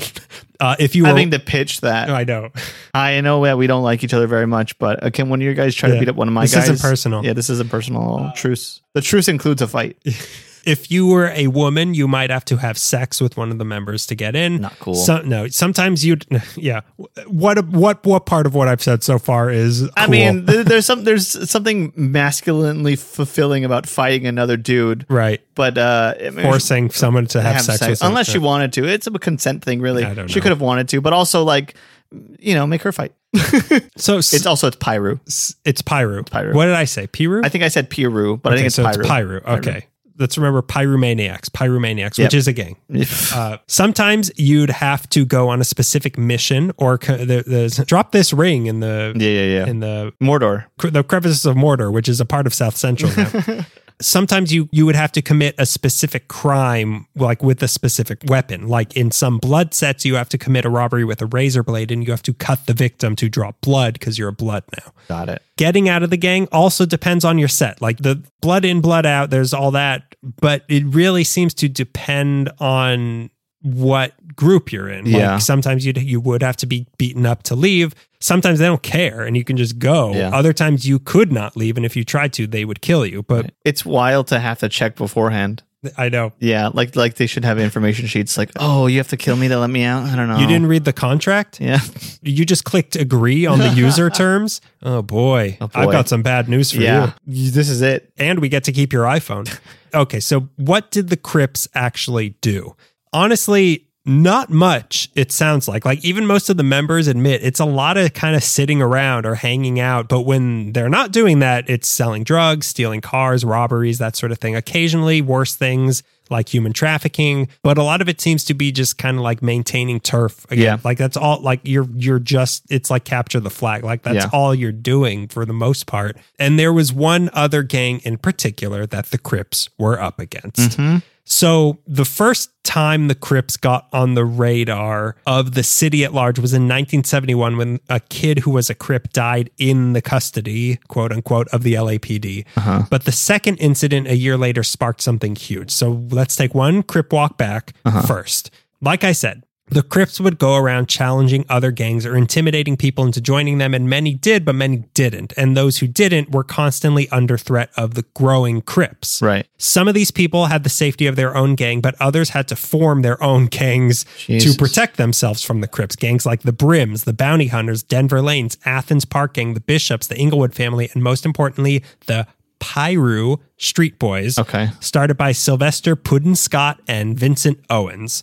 These gangs actually got into the drug and sex trafficking game before the Crips did, so they had a little bit more money than the Crips. So the Crips started targeting them to rob them, which amped up tension. Sure. So now for the second incident that not only put the Crips into the public eye at large, but also sparked a fire that is still raging today. It's 1972. Curtis Mayfield. Oh Just- my! One of the greatest soul singers of all time. My God, Curtis Mayfield. I got chills. You just said his name, and I'm already goosebumps. Well, he's responsible for gang violence in America. Curtis Mayfield had uh, let's let's get it on, and uh, was No, that him? That was, that's that was Marvin Marvin Gaye. Gaye. What did Curtis Mayfield say? idiot! People get ready. He was part of. Um, yeah, get ready to fight for the next 50 years. So Curtis Mayfield just had a concert at the Hollywood Palladium. Yeah. And the Crips are still heavy into their Fonzie phase and they are loving leather jackets. Sure. Outside of this concert, a young man named Robert Ballou Jr. What? Do you mind if I check something real quick? What? When did Superfly come out? Do you have that information? No, Superfly has no part in this. Give me a second, because he did most of the music on Superfly, and I want to And see how Superfly also wore leather jackets, didn't he? he did. I mean, like I said, these uh, it seems like these early gang members were really into movies. So tell me, 1972. Okay, so this must have been their super. We all went through it. The Crips were in their super fly phase. They're in the Superfly phase. They want to see the, the creator of the soundtrack, one of the great theme songs Right. of all time, Yeah. sing and perform, and we're ready. We're dressed We've just got our like leather him. jacket. Yeah. Yeah. So- okay, so Curtis Mayfield has his concert. Yeah. Outside of the concert, a young man named Robert Ballou Jr. was hanging out in a beautiful leather jacket. Some Crips came up to him and demanded it. He refused. The Crips beat him to death. this Ooh, go- to th- death. to death. This got a ton of press coverage and it was called the Hollywood Leather Jacket Murder. Ballou was a member of one of these anti Crip gangs, but this was the first time violence between the Crips and these other groups ended in a murder. Okay. So they crossed a line here. Over a leather jacket at a Superfly concert. yeah, it's not a Superfly concert. It's Curtis Mayfield. Curtis Mayfield, not he's the one who is Superfly. He's not Superfly. Superfly is the guy. Curtis Mayfield, sure, his music is intrinsically linked, but he's not Superfly. I, sometimes Isaac Hayes is, is Shaft, and sometimes he's not, and sometimes he is. Same thing with Curtis Mayfield and Superfly. Sometimes he is, and sometimes he isn't. where does the Superfly end and the Curtis Mayfield begins? So murder had happened. Yes. to, to bring it back to an awful incident. Yeah. A line was crossed. This incident is to the Crip Blood War what the assassination of Franz Ferdinand was to World War the Great War. Okay. So this was like this the inciting incident. Yeah, someone lit the someone lit the fuse. Someone lit the fuse. The Piru Street Boys attempted a truce with the Crips after this, but it failed. The Crips said no. Give me the and- jacket. No, oh, it didn't. It failed. Truth, it failed. Go ahead. Sorry. We tried. And was followed by a Crip killed Lyle Joseph Thomas, who was a founding member of the Piru. uh, oh boy, And this forced the Piru boys. Am I saying it right? Pyro. Piru. Uh, Piru. I can't, why is this so hard for me? I don't know. It's four letters. Why can't I just say those four simple letters? Yeah, Piru. Pyro. Wait, Piru. Piru. Why can't Is it you? pi- why can't I say a pyromaniac? Pyromaniac. Pyro, Pyru. Pyro, pie. Okay. Like I eat a bunch of pie. the Pyru is about to disappear and become something else. So this whole episode is going to get a lot easier for Yeah. me. So the Pyru boys, this forced them and all the other gangs I mentioned earlier who didn't join the Crips to join together under one loose banner to stand up to the Crips. One and they Voltron. called themselves the Bloods. The Bloods. the Bloodtron, which is really what the Bloods are. It's just a ton of different gangs that are united only in the sense that they all hate the Crips. Like Okay. there's To get so many people that hate you that they form together to Right. to knock you out. But but it's so like it's like all the residents of Arkham Asylum teaming up to fight Batman. Only nobody in this situation is Batman. Like that that's really all they are. Like it's just they they could easily be called anti Crips still, and it would still make the s- the same yeah. amount of it- sense. it- it's almost like it's like those like we work whatever those like where it's just a communal space where Oh, like a right. bunch of different companies have office space. Yeah. like they're just almost renting the name of Crip. Yeah. and all they it, it's just different groups that hate the Crip uh, blood. Bloods. I I mean, know what you mean. it's Yeah. just different groups that hate the Crips. So everything I said about how the Crips function pretty much goes double for the Bloods. Only they wear red instead. okay. Uh, why? Well, here we go. It might be because that's the color of Centinela High School, which is nearby where the Pyrus were from. It might be because it's the opposite color of the Crips, blue. It might be because their name is the Bloods. So, and blood is red. Yeah. uh, uh, wha- uh, show me the book that says that. the name. Here we go. It might have been because it implies brotherhood. You're my blood. It might have been because that was a common thing. Black people in the South referred to each other as blood. Yeah. It could have been from the Vietnam War where black soldiers referred to each other as blood. What's important is that they called the Crips the Crabs. That's how they got back. They would call them the Crabs. at That's the pretty beginning. funny. Yeah. It's I enjoy that simple wordplay. Sometimes Yeah. it's it's the it's your it's it's, the little things. a little thing. That's how you really win the war. Their sign was three dots inside of a triangle, and I guess still is. Many of them would get dog paw tattoos or have three circles branded on them by the heated barrel of a gun. Yikes! So now we have our two armies, the Crips and the Bloods, and things were tense. Crips weren't allowed on blood turf and vice versa, and if they were, violence would erupt. Sure. One example, a blood this, for some reason this really got to me. What a blood was being buried in a Crip neighborhood. So the Crips went to the funeral home, knocked over the casket and graffitied the casket and the sign-in book. Like for some Whoa. reason that really upsets yeah, me. that's pretty. uh That's intense. It's mean. It's mean. It's not That's- just intense, it's mean. It's very mean. In the beginning, the Blood were outnumbered three to one, but they were actually winning the war because they were known for being particularly violent and ruthless and forcing people to join them. This didn't last long though because the Crips kicked up their recruitment and outnumbered them even through to this day. Like the it's like the at the beginning David Letterman was beating Jay Leno and then Jay Leno beat him. Yeah, And Jay Leno is still the greatest late night talk show host. of all time, Steve Allen who Jack Parr, more like Jack, huh? the Bloods couldn't compete with this, with their growing numbers. So that's when this escalated in a really bad way. This was the mid 70s, and guns became easier to get. Yikes. So, to hold their own against the bigger numbers, the Bloods started using guns, a weapon, if you remember, that Washington had been adamant the Crips do not use guns. Yes. By the time the 70s was over, most of the 450 gang related murders in LA were Crip versus Blood. But Washington didn't have as strong an influence anymore as the group got bigger and out of his control. So now not only was gun violence a part of gang life, but in 1978, the Crips also started making and selling PCP. So this was a direction that Washington was not happy with. So Yep. he started to distance himself because he, is- he had had enough of this Yeah.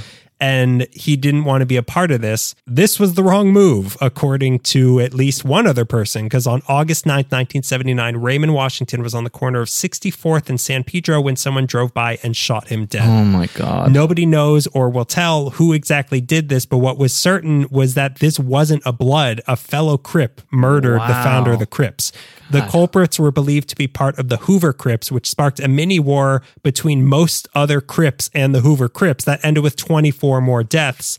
And the beginning of the splintering of the Crips as a gang and the start of violent infighting amongst them. That's crazy. That same year, the other founder, Tukey Williams, was arrested for murdering four people in two different robberies. The first was February 28th, 1979, at the 7 Eleven at 10437 Whittier Boulevard in Whittier, where he took the clerk, Albert Owens, to the back room while three others robbed the place, all of them on PCP. And allegedly, Tukey Williams shot this man in the back with a shotgun, execution Jesus. style. It's awful. The second was March 11th that year at a motel at 10411 South Vermont Avenue, where he murdered three family members who worked there. These murders were done to get a total of $170. That's how much money they got. wow. Uh, Tukey was convicted of first degree murder in 1981 and sent to death row at San Quentin, although he denied committing the murders and said he was framed by other Crips, a claim supported by the fact that there actually was no physical evidence ever linking him to the places at the time, but we'll get back to that later. So now, both founders of the Crips were out of the picture, and the whole gang was just getting out of control. Crack came into the scene in 1980. That led to an increase in the murder rate by 50%. Yep.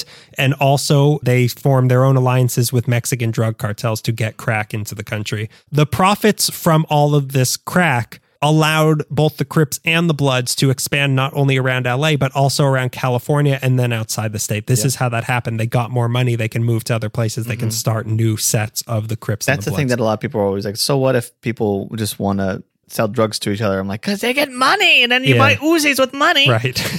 By 1982, there were 109 Crip sets, and by 1993, the Bloods had spread as far as New York City. New York City, when the United Blood Nation formed on Rikers Island by Omar Portee and Leonard McKenzie, aka OG Mac and OG Deadeye, as a way to protect black prisoners from the Latin Kings. So now, coast to coast, we've got coast to coast.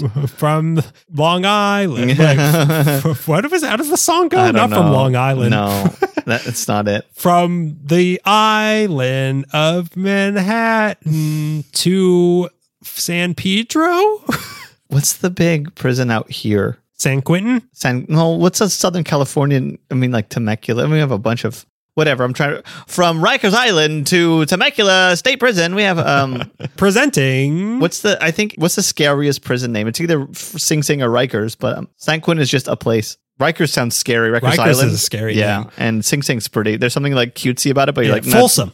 Folsom, Folsom. Folsom. Thank you. I Folsom. joined the Crips just to listen to Johnny Cash music. I hear there's a concert today. so they're spreading everywhere. The violence just kept growing. In 1992 alone, there were 800 gang related homicides in LA County. But the shocking thing is that even by 1988, half of all the gang violence in LA was not Crip versus Blood, it was Crip versus Crip. Wow. Like there was so much and continues to be so much infighting amongst Really? the Crips. There was and continues to be, like I just said, so much infighting that the Crips' worst enemy was and are the Crips. It, it- it's Crazy. just always been that way. Yeah. All said and done, way more Crips have been killed by Crips than have been killed by Bloods. Wow. Y- Yeah, you're more likely to die on the way to the airport than in a- a Right? plane You, crash. you won't get struck by lightning twice. Yeah. but you will be get you will get But killed. if By, you're a crypt, you're probably getting killed by another yeah. crypt. uh, the lightnings are a, a set of the Crips. the lightning, the sky Crips. The San Pedro Lightning. Yeah. Zeus was a crip. but for wealthy and middle class Los Angeles, this was a poor black problem in South Central until Until January 30th, 1988. Darrell DeWitt Collins of the Roland 60s Crips accidentally shot and killed Karen Toshima outside Westwood. one of the movie theaters on Broxton and Westwood. And now the problem of gang violence was front and center because now this was spilling into the rich parts of town. Even so, nothing was really done except more cops. Like that's Yep. kind of all. That's all kind of. Uh, we always fixed been- the problem, guys. Yeah. We bought the cops a tank. What for? wh- wh- For why? we put more guns in the neighborhood. We dropped the year requirement for uh, joining the police acad- Yeah. academy. You only you can be 15 and be a cop now. you'll get a gun on the sixth day. Yeah, you, we'll give you $2,000 for joining. so this is when a truly remarkable thing happened. And people talk about this a lot. And it's it's, you know, it's remarkable. It's not, you know, you hear about what I'm about to say, it sounded like something bigger than what it was, but it is still remarkable. The Crips and the Bloods decided to take the situation into their own hands in 1988 when this all happened. A guy named Aquila Sherrills, who went to CSUN, he was either a Crip or a Blood, I'm not sure, but he had been reading a lot of Malcolm X and James Baldwin, and it made him realize that his community needed peace. And if that was going to happen, it would have to be made by the community because the government was not coming to help. He spoke with older members of the gang and he learned that they also wanted to break this cycle of violence they had grown up in so that their kids wouldn't have to be a part Yeah. of this. What was the benefit to the black community of young black men killing young black men? And the only option for them is to join a gang. it, it does like it makes no s- like when you take a step back i mean this is obvious like Yeah. but when you take a step back it's like what like What are we doing? what here? are we doing Yeah. like what are we doing so cheryl's with the help of third party moderators and football player jim brown's Oh, Jim Brown. his gang intervention program, they spent four years negotiating a truce between the Grape Street and PJ Watts Crips and the Bounty Hunter and Hacienda Village Bloods. Based on the 1949 Israel Egypt ceasefire agreement as a blueprint, and on April 28, 1992, a day before the Rodney King riots started, a truce was agreed on at the Nickerson Gardens housing project in Watts. These four groups, two Crip sets, two Blood sets, had a truce. Mm-hmm. Wow. Like they came to peace Yeah. and people were part like Crips and Bloods were partying together that night. Like people were so happy. They were s- like, I don't have to fight anymore. Yeah. Like it was such a relief to people. I can go visit my friend or my family member who lives in this building that used to be off limits to me. Yeah. So people were actually happy. They were hopeful for the future. Crime fell not only in Watts because of this, but throughout the whole city. And it inspired similar gang truces between other gangs. And the truce held. Like whenever someone felt like breaking it, others would talk them down. Like it's not worth it. Yeah. Like don't do this. The next step was to get the city to invest a lot of money into the parts of town torn apart by the riots that would have created 74,000 jobs. But of course, the city did not want to play ball. Oh, we're very interested in that. Uh, it's going to cost money. Oh no, no, no, no, thank you. Money for jobs? M- money for nothing. but we want to give it to developers. Yeah, we want to give rich people money.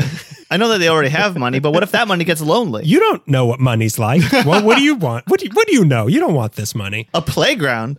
Where? No. So the money didn't come in. And according to Cheryl's, the LAPD tried to undermine this truce out of fear that the gangs would unite against the cops. So after 10 years. Why? What are the cops doing?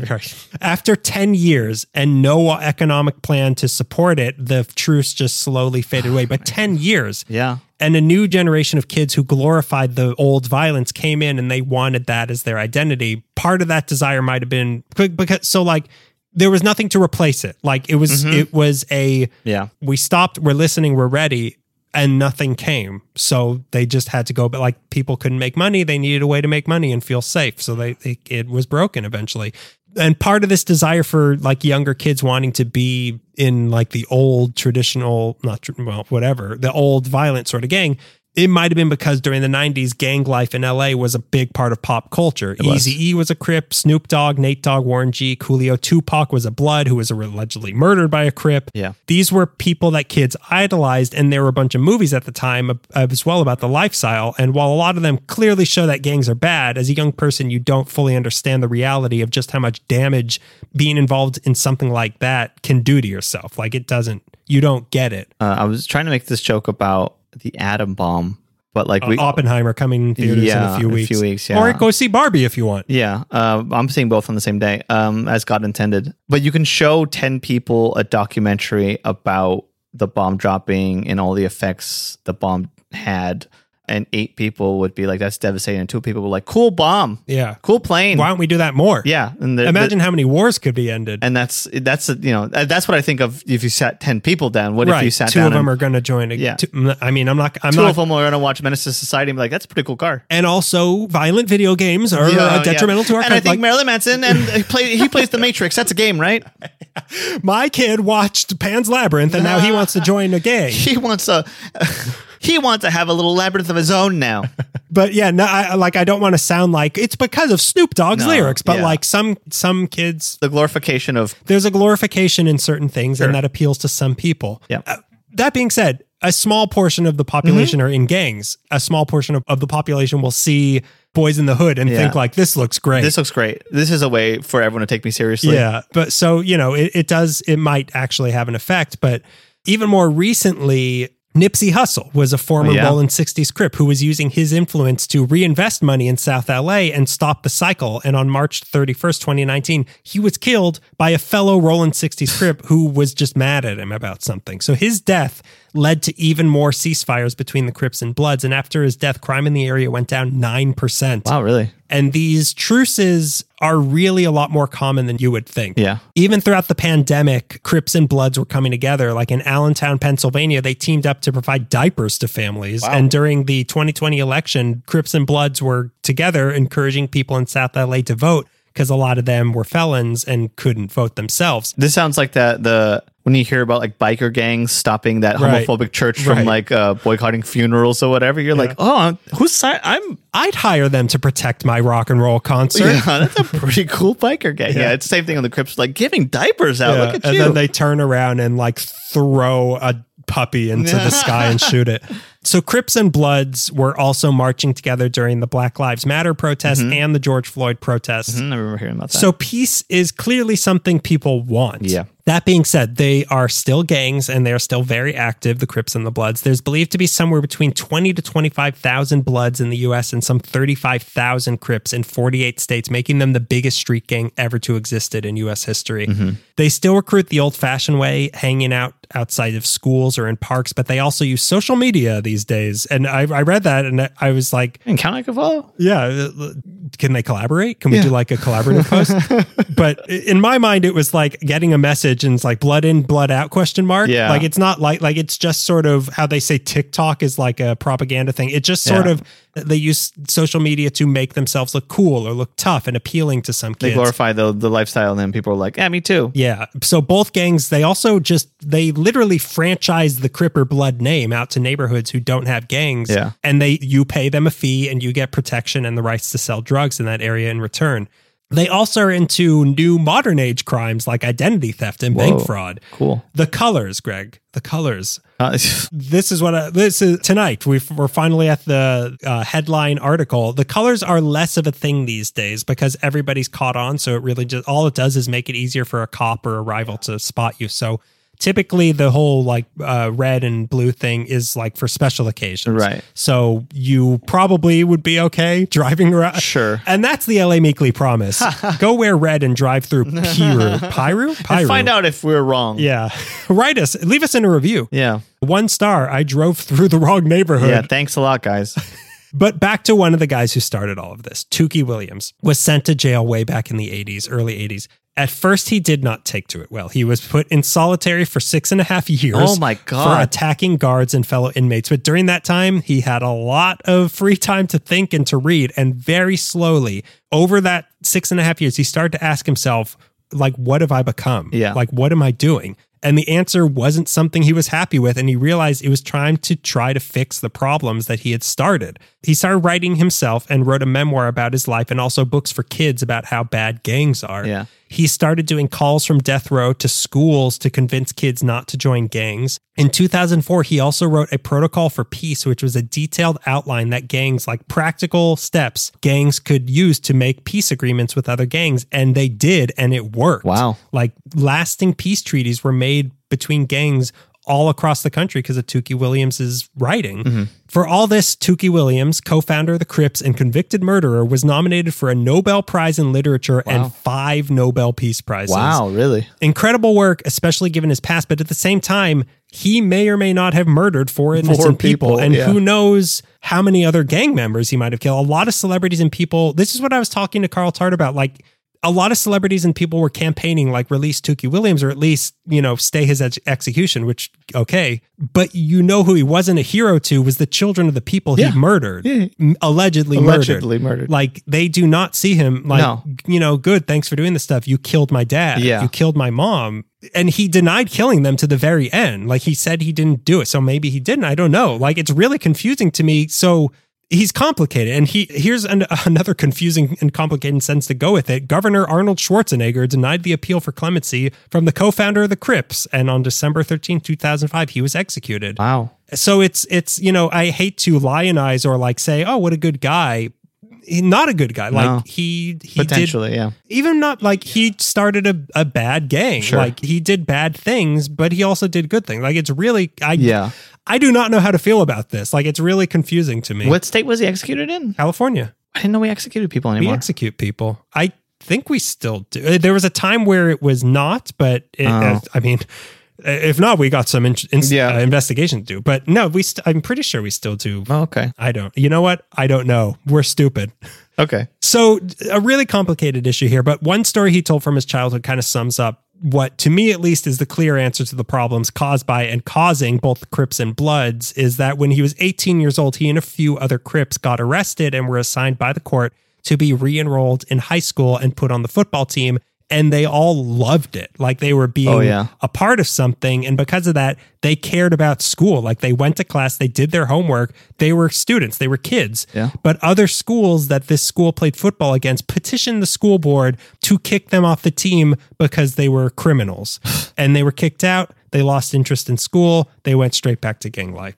So thanks a lot, whatever losers. Uh, Mm-hmm. Yeah, whatever came up with that losers. idea idea. But yeah, it's just so I don't know. Like it's so uh, again, I don't want to sound like I am saying what good people, but like Mm, Right. such a bad, sad, complicated situation. You know, you always hear people talk about the lack of resources in in poor neighborhoods, and a lot of them will say like, if we only had more opportunities, this wouldn't be the only option for people. Like Yeah. one of the two options that there are. Right. and that's a clear example of like we had the opportunity after you know we messed up we were we you know it wasn't unforgivable and we're ready and we're going to be on the football team we care about school because we have the football because of our the unity what we're now feeling and yeah, you can be a part of you Yeah. can feel like you're a part of something without being in a gang. and like just like having more opportunities might be something that Yeah. could like pull people out of that situation no, I think no that's money more, we need bulletproof glasses for the, for the dorky cops. yeah No, yeah, it's it's I don't know. The answer is not simple at No. all, obviously, but like Yeah. there's a pretty obvious direction that things should probably go. yeah It's sad. unfortunate it's it's really s- like it. I I went into this thinking like we're gonna hear some lascivious stories Yeah. about gang life, and it just depressed me and It's- yeah. Mm-hmm. confused me. And now suddenly I'm in the Piru maniacs. He's a Piru maniac. so yeah, those are so those are that's two of the biggest, the three I Three, guess, yeah. three of the biggest gangs, or at least most uh, vocal gangs sure yeah yeah yeah, yeah. operating in L.A. I was almost going to talk about the sheriff department gangs, but I thought maybe another episode where we just talk about corruption and how um, I mean, scary law enforcement can be. Well, I- when you said that, I was like, oh, interesting. And then the more I thought about it, I was like, if we can't get information on these these gangs, how are you going to get information on the secret sheriff's gangs? Well, there there's a couple podcasts that cover that. just so go listen to those. Go listen to them. Uh, a history. Don't no of free plugs, no violence. free plugs. Here, oh, oh, oh, yeah, I know where you heard it. It's called Candy is Dandy, the Candy, Candy Review is Podcast. Dandy. The Candy Review podcast Yeah. talks a lot about sheriff's gang. sheriff department gang. A tradition of violence is what it's called. Um, if no you're free plug. interested in um, sheriff department gangs, So before we get to our listener question, yes. we have one thing. We ask you to do one thing every Mm-hmm. month. Although we did ask you to leave those. Uh, eh, you know, what? let's double down. Write in something to us, a topic that you want us to do a top three of for our next episode. Yes. top three blank, top three grip sets. Yeah, top Me, top three corrupt sheriffs in the history of Los Angeles. top three places in Angeles National Park that uh, you can go to Find an arm. mutilate a body. Yeah. So now we have our listener question. Sure. This is from E EOPB on Instagram. Hi, E EOBPB. Also, uh, most of our listeners are droids from Star Wars. yeah, yeah, yeah. How do you find the info for your videos? I'm assuming they found us on YouTube, Right. World famous videos. Because you know history that'll date back almost to the 1800s, and I'm always curious to know the history of the San Fernando Valley, but I don't know where you find that stuff. Crying emoji. What, what I found that like for that r- really like the 1800 like the re- like some historical society websites go Mm-hmm. that far back, but for that sort of thing. The best info I found has been newspaper archives, like through Yeah. LAPL or something like that. Like for the the thing that popped to mind was the Sun Valley train robbery thing. Mm-hmm. There was no modern information on that, so I literally went to newspapers from the like 1860 or whatever yeah. And it you was. can, the LAPL website, uh, Los Angeles Public Library, once you sign up for a card, you have access to like LA Times that Times. date back to like 1821 or something, or eight, Well, I think there's you because you also have access to some like pre LA time stuff. Like it's Right. just LA newspapers in general that goes Yeah. really far back. LA Sentinels covered by the LA County card. And then Uh-huh. also newspapers.com if you want to subscribe to that. I, it's a Right. Hmm. pretty low fee, but you have access to a lot of old papers.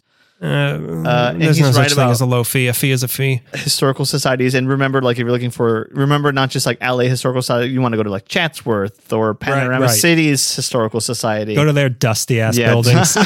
and also we were lucky enough like a lot of parts of the valley and LA have been covered by well researched books so you know you can always go through those and uh yeah, you can plagiarize just like we do. yeah, just like we do. Um, I I remember having to do research uh, for our live show for the 1924 plague, and those papers were Oh, kept God. by Yeah. Huntington Garden. So I had to go to the Huntington, sorry, the Huntington Library and do research there. No, they're in the. They use it as fertilizer, and you have Yeah. to like dust it off. Oh, that's by the roses. Um, that information's by the roses. the roses love that information.